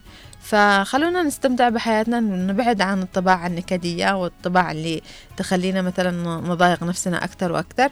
الحياة مش مستاهلة الحياة حلوة. ما دام أن الله سبحانه وتعالى يعطينا يعطينا كل يوم فرصة جديدة للحياة ان نفتح عيوننا كده ونحن في صحة وعافية. فنحمد الله على هذه النعمة ونستمتع بحياتنا بعيدا عن أي نكد. خلينا نفتح باب الاتصال التواصل مع متابعينا ونعرف كلامهم لربما في ذهنهم أو في كلام يشتي يقولوه أو يحبوا يقولوه. آه نفتح باب الاتصال التواصل عبر الأرقام 20 11 15 و20 17 17 أو عبر الواتساب 715 929 929 وما زالت رسائل تنهمر عبر الواتساب وإن شاء الله الكل بيشارك اليوم. تنهمر. لأنه بس- كث- بكثرة وصلنا. مم. آه، أم أحمد من عدن تقول صباح الخير عليكم. أعيش حياتي ببساطة من خلال عدم التفكير في مشاغل الدنيا ومشاكل الناس. أقضي يومي بالاهتمام بأولادي وبيتي وحفظ لكتاب الله والابتعاد عن المشاكل يا والأشياء سلام. اللي أشعر إنها تجيب لي التعب والهم أبتعد عنهم. كمان ذكر إنه في ناس يعني أصدقاء يجيبوا للشخص الهم يجيبوا للشخص فعلا. التعب. فعلا. فمش كل صديق إنك تستفيد منه في صديق يستهلكك وي... زي الطبشور يعني تنتهي. يجي يشخبط بك لما لما تنتهي. بالنهاية لا هو فهم كلامك وسمعه ولا انت ارتحت أنت خلاص رحت. أيوه خلاص انتهيت. فنحن دائما نقول رافقوا السعداء تسعدوا يعني من جاور السعيد يسعد ومن جاور التعيس يتعس أيضا. مم. فخلينا نجاور الس- السعداء ويعني ننعدي سعادة منهم. وبإذن الله يعني آه، تكون حياتنا كلها حب وأمل وتفاؤل وسعادة وكل الإيجابية إن شاء الله. إن شاء الله. معنا اتصال نقول ألو. ألو؟ ألو يا هلا. مرحبا. يا نعم. هلا مرحبا. آه معكم إيمان عبد الرافع طبعا أنا الآن في طريقي للدوام وشوية متأخرة و... وعجبني الموضوع فقلت اتصل عليكم. أيوه أهلا تفضل وسهلا فيك. نحن لنا الشرف أيضا إن نحن نستقبل اتصالك. آه طبعا أنتم تتكلموا عن الإيجابية. آه واللي هي لازم تكون يعني عند كل شخص. آه يعني أنا ممكن أتكلم عن تجربة شوية خلال هذه السنة. يعني سنة آه، 2023 مم. آه كانت بدايتها شوية صعبة علي لأنه كان فيها مرض وكان فيها ألف سلام عليك. يعني آه، كانت شوية يعني سيئة في البداية. مم. ولكن آه، ربي يعني آه، قدرني إني خلال هذه السنة يعني سافرت أكثر من آه، دولة. مم. وكان كانت تجربة لي إني أشوف آه، الناس وأشوف آه، شعوب مختلفه يعني. كانت في جميل. البدايه آه، سفر لعلاج والحمد لله تم تعالت على خير والحمد لله. الحمد لله. لله. سلام عليك. أنا بس حابة أتكلم عن تجربتي آه، في البداية كان شوية في يأس ولكن الحمد لله ربي فرجها في البداية. الحمد لله. وبعد كذا صارت آه، في أكثر من سفرة لأغراض أغراض مختلفة. مم. وتعرفت على ثقافات وعلى شعوب وعلى ناس آخرين. آه، جميل حابة بس أقول إني أتكلم يعني بس على علينا نحن كيمنيين إنه مم. بجد يعني نحن ما فيش أحسن مننا للأمانة. مم. آه بس آه مشكلتنا إن نحن في نوع من. عندنا مستعجلين. دائما الشيء حقه كله بعقالة. فينا نوع من اليأس وفينا نوع من الاستعجال فينا نوع من الإحباط طبعا شيء طبيعي بسبب الفترة اللي عشناها كانت ما هي سهلة من 2015 إلى الآن. ولا زالت في صعوبات لكن بال يعني للأمانة نحن عندنا أشياء عندنا حاجات مش موجودة في في الدول كثيرة مم. يعني للأمانة أنا سافرت كنت في البداية قبل ما أسافر كنت أشوف إنه آه، نفسي أسافر نفسي أروح زي كل الناس اللي اللي أيوة. اللي الآن تفكر مثلا إنها تهاجر أو تهج أو كذا. يعني والله العظيم إني ما أجلس فترة معينة إلا وأنا أشتاق لهذه البلاد، أشتاق للبلاد وأشتاق للناس، وإنه في عندنا حاجات مش موجودة عند ناس وعالم كثيرين،. يا ريت يا ريت يا ريت حاجة بس إنه هنا الإنسان يقدر قيمة نفسه، صحيح. يقدر قيمة آه، البلاد اللي هو عايش فيها. صح نحن ما إحناش في وضع perfect أو جيد 100% لكن في بلدان كثيرة عندهم كل شيء. لكن ما عندهمش الروح اللي موجودة في هذا. صحيح صحيح فعلا صحيح ما عندهمش اللي هي مثلا أنت ت- يوم لو لو صار لك شيء. تحصل من يكون جنبك. يعني تخيل تكون أنت في بلاد مثلا في, في أوروبا أنت لو مرضت ممكن تموت في بيتك وانت مش عارف ما حد دارج فيك ما حد عارف عنك يعني نتحمد الله على أشياء والله لو هي البلاد صحيح مدمرة صحيح بنية تحتية تعبانة لكن في أشياء بيننا البين نحن لازم يعني آه. نحاول نحن كشباب يعني في في في عمرنا هذا إيش اللي نقدمه لهذه البلاد؟ صحيح. أنا ما أتكلمش يعني إنه أنا ممكن إني أسوي حاجة كبيرة. لا كلنا يد واحدة يعني. على الأقل نحن نحن مش بلادنا مدمرة يعني بنيتها التحتية ولكن يعني روح أرواحنا جميلة. أي بالضبط. فحرام حرام ان الناس تصير بهذا الإحباط. حرام. الشباب يكونوا خاصة اللي مثلا تخرج ثانوية عامة ما عاد عندوش أي أمل يقول لك أنا أدرس جامعة ليش في غيري مش حاصل شغل؟ لا أنت قادر تبني أنت قادر تعمل حاجة. أنت ربي ما خلقك في هذه الحياة عبث صحيح. ربنا خلقك أنت لك وزنك في هذه الحياة. لو لو أنت مش موجود بيختل وزن العالم كله. صحيح. فلازم الإنسان يكون عنده آه إيمان ب- بقدراته. إيمان أنه إذا هذه الخطوة يعني أنت ربك مثلا يعني أنا كنت زمان أسعى أسعى في شيء ما أتوفق فيه أزعل وأكتئب وتصير لي حالة. بعد فترة أفكر إنه لا هذا ربنا بعدني عن هذا الشيء لشيء أفضل. ف... فيا ريت كلنا نفكر بالطريقة الإيجابية إنه مش بس إنه بس تفكير لا كمان إنه يكون في آه فعل فعل إيجابي. يعني أبسط حاجة يعني الله أني نحاول نطلع نفسنا يعني نحاول إننا نحن نسند نفسنا بدون ما ننتظر من أحد. بالضبط. في أبسط حاجة اللي اني شفتها مرة في شفت يعني كنت كذا آه، بالفيسبوك أشوف منشور لواحدة من البنات ال- المشهورات إنها زارت مدينة سيئون وقالت إنهم هم عايشين نفس الظروف اللي عايشينها بس بلادهم نظيفة. أيوة. يعني أبسط أيوة صح. حاجة أبسط حاجة أنت يعني جنب بيتك ليش ما تعملش كذا حملات نظافه جنب بيتك؟ صحيح. لو كل ليش ما نحبش يفكر- مكان ليش ما نحبش يعني نستمتع ونحن آه، نخدم آه، منطقتنا؟ ليش ما نحبش نفوسنا؟ أيوة. يعني أنت ليش ما نحبش نفوسنا؟ ليش نحن ما نحبش إنه إنه نكون في مكان حلو ونظيف؟ ليش. منتظرين إنه يكون والله ليش ما فيش دولة ما فيش يعني نحن صح في وضع سيء لكن مش معناته ان إحنا سيئين صحيح يعني ابسط أبسط حاجة يعني أبسط مثال يعني أنت جالس في بيتك والله نظف المنطقة اللي أنت جالس فيها يعني حول بيتك بس ازرع جنب بيتك ورد ازرع جنب بيتك شجرة صغيرة شجرة آه، يعني نقطتين مي كل يوم والله وتقدر تصير. لون بيتك بلون حلو يجيب التفاؤل. يعني اللي أنا أقول لك يعني مش كل الناس اللي بتقدر تعمل ده الشيء بس أقل حاجة أقل حاجة لازم ما تجلسش يعني. نعم. صحيح. و- الإنسان اشتغل في في في دائرته حتى باللي يقدر عليه.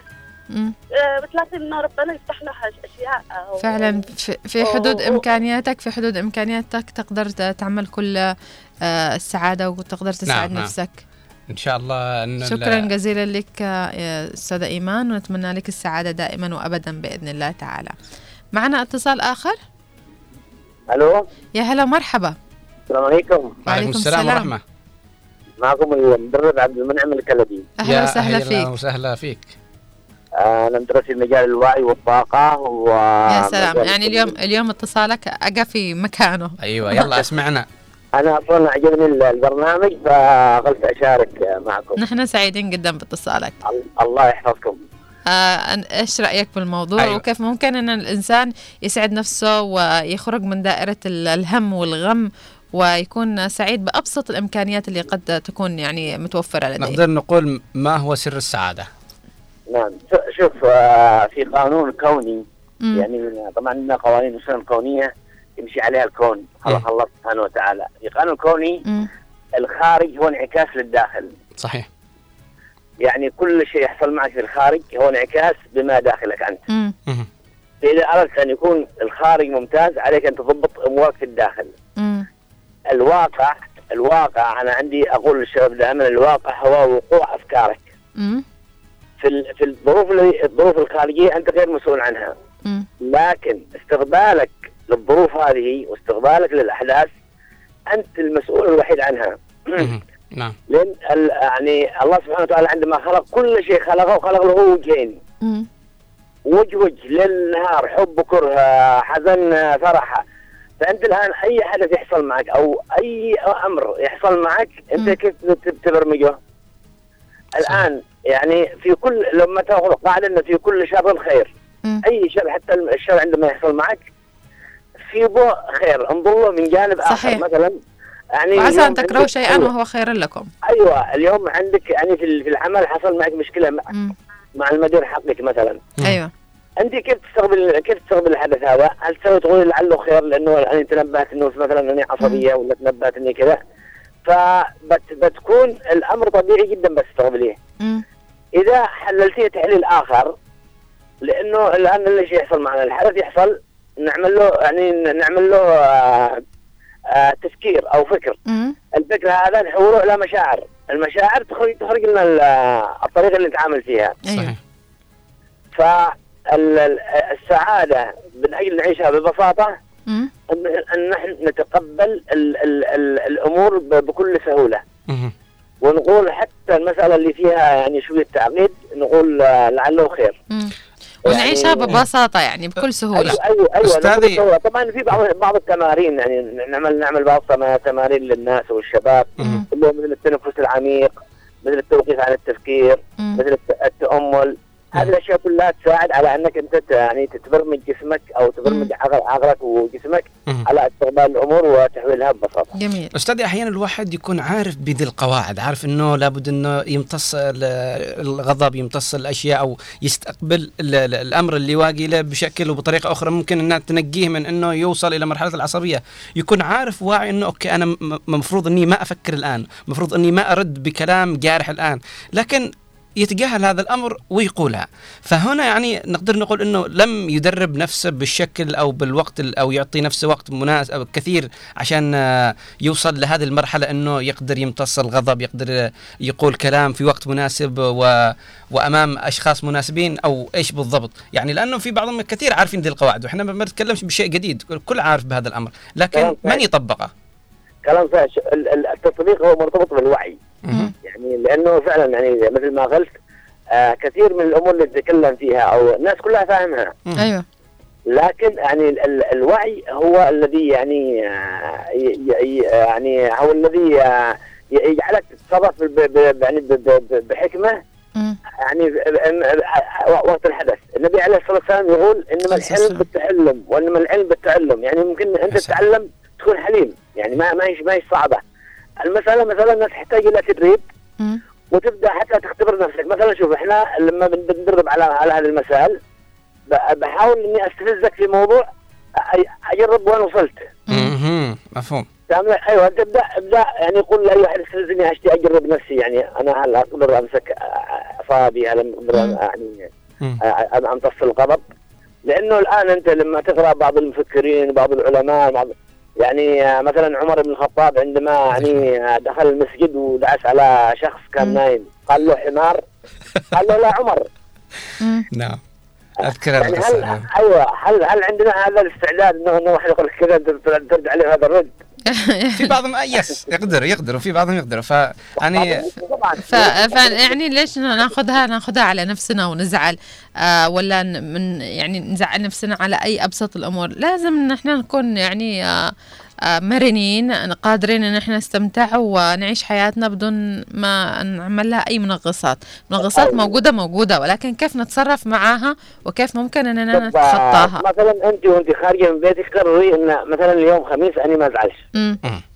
ما أزعلش معناته يعني قد أحصل آه، مواقف تزعلني. مش ما أزعلش إنه ما بحصلش. مم. لكن أنا في كل الأحوال هذه المواقف أنا ما ما, ما خلاش تكربن علي يومي. يا سلام. مم. يعني واحد يقول عليه تقول له شكرا جزاك الله خير. واحد يعني إذا تقول له لا شو كنت تفهم تفهم لك موضوعي خطأ. أنا بفهمك ب- ب- يعني أي- اي إيش يعني اصول بهذا التصرف يعني تقرر الآن ال- الحياة بشكل عام هي عبارة عن قرار. بالضبط. يعني صحيح. فأنت شوف شوف بعض الناس تحصله عنده كل الامكانيات المتاحة وهو مكربن أنا أعرف ناس أغنياء. صحيح. آه والله. وهو مكربن يعني يعني حياتك حياتك حلوة ليش تكربنها؟ أيوه. روحي شوفي واحد من العمال هذا اللي بيشتغل باليومية. يعني مع الظهر كذا جالس الصبح يشتغل مسكين بكد بعدين جالس تحت شجرة كذا مخزن مبسوط أيوة، مبسوط، وتغدى. عارف إيش معنى السعادة؟ وانه شيء بال- الرضا بالبساطة. الرضا الرضا. الرضا إذا وصلنا إلى الرضا بالنفس الرضا يعني بما قسم الله لنا نحن بنكون أيوه سعداء. أيوه طبعا. يعني يعني هو هذا لو سألتيه ما عندوش حق العشاء يمكن.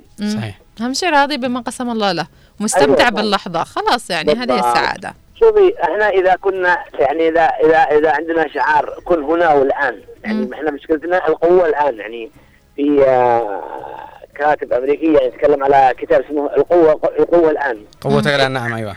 يعني أنت الآن إذا عشت اللحظة في كل لحظة تعيشي اللحظة مم. لا يمكن لا يمكن يتعكر مزاجك. صحيح. وهذه وهذه رسالة لكل الناس نقول لهم عيشوا اللحظة وعيشوا حياتكم بأريحية بدون ما تفكروا بأي شيء سلبي ممكن إنه يحصل. نعم كن هنا والآن. كل شيء عارف لازم يكون هنا والآن. فعلا. شكرا جزيلا لك وشكرا على اتصالك. صراحة أثريت أثريت الحلقة بكلامك آه، الممتاز. شكرا جزيلا لك. ذكر كتاب؟ شكرا شكرا لكم. وأي وقت تشتغلون نحن مستعدين إن شاء الله. أهلا وسهلا فيك. إن شاء الله نأخذ رقمك.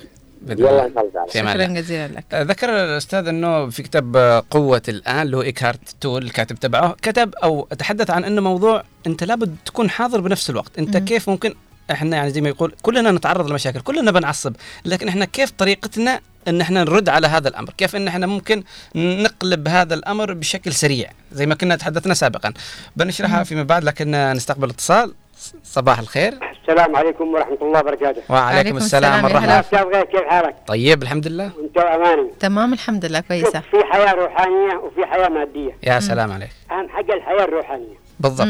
إذا أنت مع الله سبحانه وتعالى كل الأمور تمشي تمام. أي والله.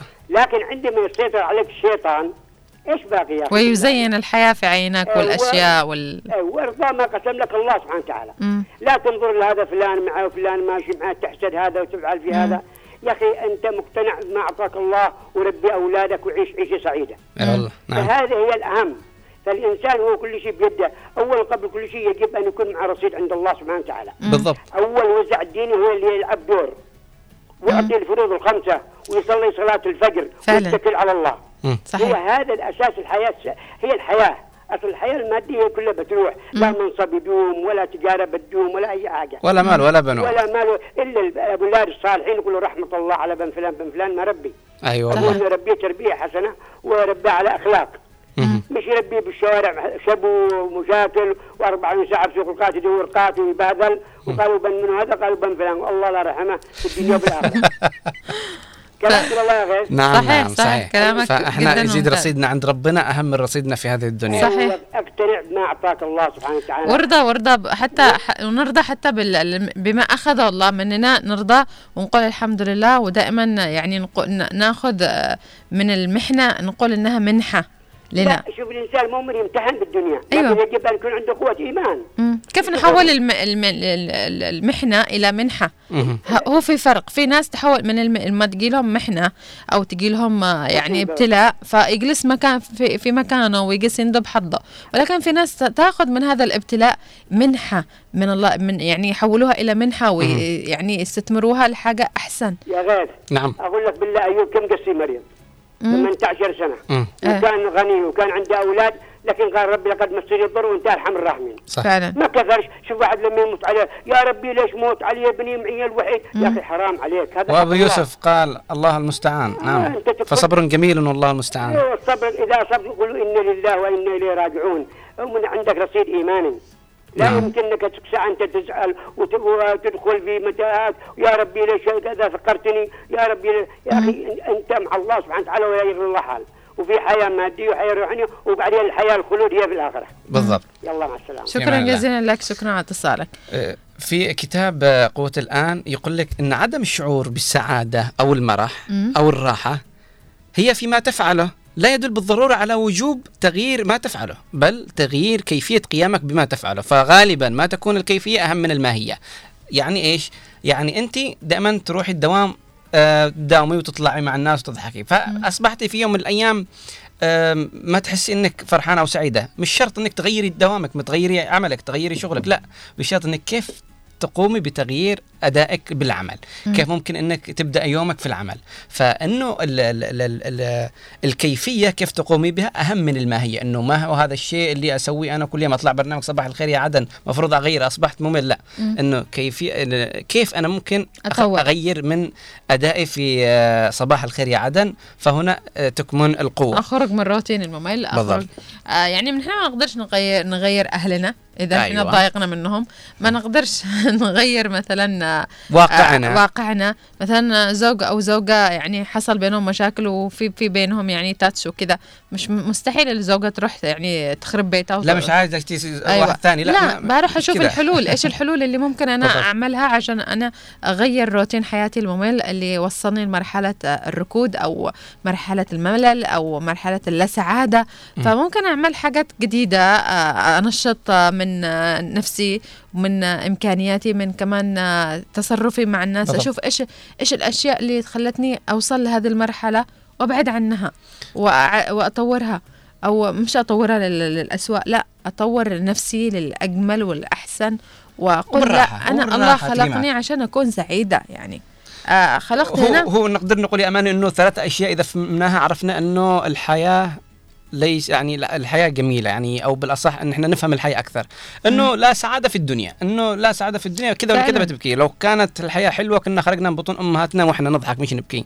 ولا راحة من الناس. أنت كذا ولا كذا حتى لو أنت ماشي من هتنأدي. بقول هذا من تحت لتحت أقل القليل. وثلاث الآن جهة من الموت كلنا بنموت. فإحنا لازم نعرف هذه الثلاث الأسرار اللي ممكن تخلينا نعيش ببساطة. كم بنعيش 50 سنة 60 سنة 100 كم سنة؟ هي؟ كم هي يعني؟ حياتنا محسوبة بال بالسنوات وبنموت بالأخير. فلذلك نغتنم كل فرصة وكل يعني وقت نحن بنعيشه بأننا نحن نكون سعداء نعيش حياتنا آه، زي ما قلنا نحن آه، كده كده نحن بتكون في في حياتنا آه، عقبات فيها ابتلاءات فيها كده وكده. حاجات كثيرة ممكن تضرنا تضايقنا. لكن كيف نحول محنتنا إلى منح بالضبط. إلى أشياء يعني كيف نتجاوز هذه الأشياء بأريحية بحيث إننا ما نشيل الدنيا فوق رأسنا لأن في الأخير نحن بندخل في قبر يعني. وخلاص انتهى الموضوع اتصال آخر نقول يا صباح الخير صباح الفل كيف حالك؟ طيب الحمد لله ومرحبا. الله يعطيك العافية ويعافيك إن شاء الله ما إحنا من الصابرين سبحان الله. فقدنا الأولاد والرجال على الفراش لكن سبحان الله والحياة استمرت فعلا نعم. إيه، بالرغم انه استفادة هو جالس يقرأ له ويحفظ القرآن وأنا يعني آه في عمل معاه عمل يعني سبحان الله يعني أريد منه الخير. سبحانه وتعالى في الدنيا والآخرة يعني الواحد يصبر صحيح يعني ها الإنسان يصبر على كل ما ابتلاه الله سبحانه فعلا وتعالى وانت يا سبحانه وانت يا خالة مثال للصبر يعني والاحتساب أيوه أيوه الله يعطيكم العافية الحمد. لله. ومع السلامة في أمان شكرا الله جزيلا لك اتمنى لك السعاده معنا. رسالة وصلتنا من الدكتور محمد اليافعي يقول في قاعدة كونية تقول إذا أردت أن تعيش بسعادة لا تغ... لا تغرق بالتفاصيل. التدقيق على أدق التفاصيل سيتعبك وهذا يجعلك تعاني وتخاف. إذا تشتي ترتاح لا تتعمق بالتفاصيل وغير مهم تعرف كل التفاصيل. أحيانا الجهل ببعض الأمور يكون أفضل لك. عيش حياتك ببساطة وشوف اليسر والبركة. زي ما يعني زي ما يقول الله سبحانه وتعالى وعسى ان تكرهوا شيئا وهو خير لكم وعسى ان تحبوا شيئا وهو شر لكم. أحيانا في أشياء نشتي نعرف عنها نشتي. نعرف عنها. لما نوصل ننصدم نقول يا ريتني ما عرفت أنا عن نفسي لا أنا عن نفسي وصلت مرحلة إنه آه، في ناس أنا بقول لك.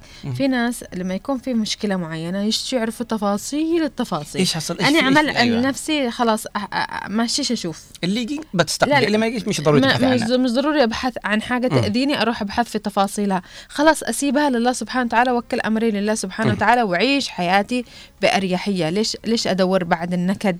ليش نجلس نحفرر بعد الناس أو نجلس آه، يعني متضايقين منهم نجلس آه، ندور لهم أو آه، ندور لأشياء. ممكن إنها تأذينا نحن أو تضايقنا نحن. فخلاص وكل أمرك لله سبحانه وتعالى وهو اللي بيدبر أمرك وهو اللي خلقك وهو اللي بيعرف كيف يخرج حقك. انت عيش حياتك صح بس وانبسط. غير كذا لا تفكرش بأي شيء. ونقدر نقول إنه لولا وجود عكس المعنى لما وجد للمعنى معنى. لو ما ذقنا التعب لو ما ذقنا الهم لو ما ذقنا الضيق. لو ما ذقنا الجوع لو ما ذقنا مرارة ال- ال- الفراق ما بنشعر بمعنى السعادة. لو ما في كان يعني العطش نعطش بشدة ما كنا ذقنا طعم الماء ونحس كأنه لدرجة نشتي ناكل وهو ماء يعني لولا وجود عكس المعنى ما وجد المعنى معنى معنى. فإحنا لازم نحن نعيش أشياء ونقرب أشياء عشان نعرف معنى الراحة عشان نعرف معنى الأسرة عشان. نعرف معنى الحب عشان نعرف معنى الصداقة. لابد إحنا نعيش تلك الأمور حتى نفهم ونفقه ون- ونعبر ونعطي تقدير للأمور الجيدة. فأنيس الجحاف يقول صباح الفل والياسمين عليكم. نشكركم على هذا. الموضوع الجميل. نعم علينا ما أجمل العيش بالرضا والسعادة والرضا. كنز من كنوز الحياة. ومن عاش وهو قنوع وراض فقد ظفر بالراحة والسعادة. لا يتطلب الشعور برضا فعل أمور عظيمة. فقط يكفي للمرء النظرة الإيجابية والتفاؤل. وتحياتي لكم. ومحمد العبيدي من جدة يقول أهلا فيك عزيزي غيث. وفقدناك شكرا لك يا أستاذ محمد. يقول آه الحياة كلها أمل وتفاؤل ويجب أن نعيشها بحلوها ومرها ونؤمن بالقدر والمكتوب. فإذا مر فيك ظرف صعب الجأ لقراءة القرآن الكريم ففيه الانشراح انشراح الصدور وتنقية وصفاء العقول. فلا يأس مع الحياة ولا حياة مع اليأس ونبتعد عن أي شيء يكهرب حياتنا ويقلقها ونسأل الله السلام الجميع. وعشتم وعاش الوطن بخير. أم عبد الله تقول عيش حياتك ببساطة لأن البساطة أجمل أهم شيء أن تكون مقتنع بهذه البساطة تجعل الحياة حلوة. أم محمد تقول صباح الخير عليكم. تقول وأني من متابعي البرنامج بشكل يومي وأخيرا سمعت أوكي شكرا لك يا أم محمد من الشعب. آه صالح المطرفي يقول صباح الخير عليكم تحية لكم. آه الحمد لله على السلامة الله يسلمك. آه كمان يقول رب إني متفائل بعطائك إلى حد السماء السابع فاكتب لي ما تراه خيرا في حياتي وصباح الخير وأتمنى لكم السعادة بإذن الله بإذن شكرا الله. لك شكرا لك آه، أبو شيخ صالح يقول الحياة حلوة متى ما كان ما كنت إيجابي مع الناس والمحيط اللي أنت عايش فيه مم. وتوجد الكثير من منغصات الحياة لكن بالروح الطيبة وبالعقل لابد من تحمل أي آه، نقص في الظروف المعيشية لابد التغلب على كل الصعاب والتحمل بكل من النكد و, و من النكد والقناعة كنز. يقول والقناعة كنز لا يفنى. اقتنع بما أعطاك الله وإذا وجدت القناعة منك فسوف وأكيد تعيش الحياة بكل سعادة وفرح وطمأنينة وعيش كريم وتكون الحياة إيجابية. وشكرا لكم وخميسكم ونيس. وخميسك ونيس إن شاء الله أبو شيخ. أم أحمد من عدن تقول اليوم الحلقة أكثر من روعة شكرا لكم على اختياركم. المواضيع. الحلقة والأسلوب جميل. شكرا لك يا أم أحمد. شكرا. طالب باء رقاش يقول صباح الخير عليكم. حاول أن تعيش السعادة إلى آخر لحظة من عمرك. وإذا فشلت لا تفسدها على غيرك ودعوها ودعها تعيش ودعها تعيش. فعلا في ناس يعني إذا آه ما قدروا يعيشوا بسعادة يحاولوا ينغصوا الآخرين بشكل مباشر أو بغير مباشر. مم. بغير مباشر أنه ينزل ستوريات وحالات يقلق اللي حوله ويقلق اللي يشاهده وفي بعضهم عندهم في بعضهم ي- يعملوا يعني أساليب خطيرة بأنهم آه، يعني ينتقموا. بما أن أنا مش سعيد خلاص بنتقم من الناس كلها بأذي الناس كلها. ولما ألاقي رد فعل من الناس يعني رد فعل. من الناس إنهم يأذوني خلاص أنا المظلوم أنا المقهور أنا ال... فخلينا نحاسب نفسنا اولا يعني وحلو إن الإنسان يقول اللي يخطأ يعني يقول أنا خطأت ويصلح من خطأه نعم. ويعترف ويعتذر لكن المصيبة لما الواحد يعني يكون آه، يأذي الناس ويقول إن أنا حزين أنا الناس كلها ظلمتنا ومش قادر أستمتع بحياتي اسأل نفسك ليش أنت مش مستمتع بحياتك ليش أنت عطالك الله كثير من النعم ولكنك أنت لا زلت يعني غير سعيد. اسأل نفسك. هنا أنت بتلاقي الإجابة عند نفسك مش عند الناس تانيين. ولا بتلاقي السعادة من ناس تانيين بتلاقيها من نفسك أنت من داخلتك. إذا رضيت وخفت الله وخليت الله بين عيونك أكيد أكيد هنا بتلاقي السعادة. ونقول نقدر نقول ما يحيق المكر السيء إلا بأهله. فعلاً. مهما حاولت إنك فعلاً. تنغص على الآخرين ربي بينغص حياتك. نختم فعلاً. كلامنا وحلقتنا بهذا الشعر. إن لم يكن إلا الخميس لنا عمرا كفتنا ث- آه، ثوانيه لنحيا الهوى دهرا. سعادة أرواح وبهجة أنفس تفيض بآمال وتنشرها عطرا. فيا من تحبون الحياة تمتعوا فقد خلقت روضا آه، حوتكم بها دهرا. زهرة شكرا لك دكتور محمد اليافعي ونقول شكرا لكل شكراً من لك. استمع ولكل من شاهد ولكل من شارك. نشكركم دائما وابدا على وقتكم الذي لا يقدر بثمن. آه نقول أخيرا آه كان معكم من الإعداد والتقديم. أماني مجمل وأنا غيث أحمد ومن الإخراج الإذاعي نوار المدني والإخراج التلفزيوني أحمد محفوظ ومن المكتب والتنسيق الزميل محمد خليل ومن البلاي أوت الزميل حسن السقاف. ودمتم ودام الوطن الجنوبي بألف خير. إلى اللقاء. إلى اللقاء.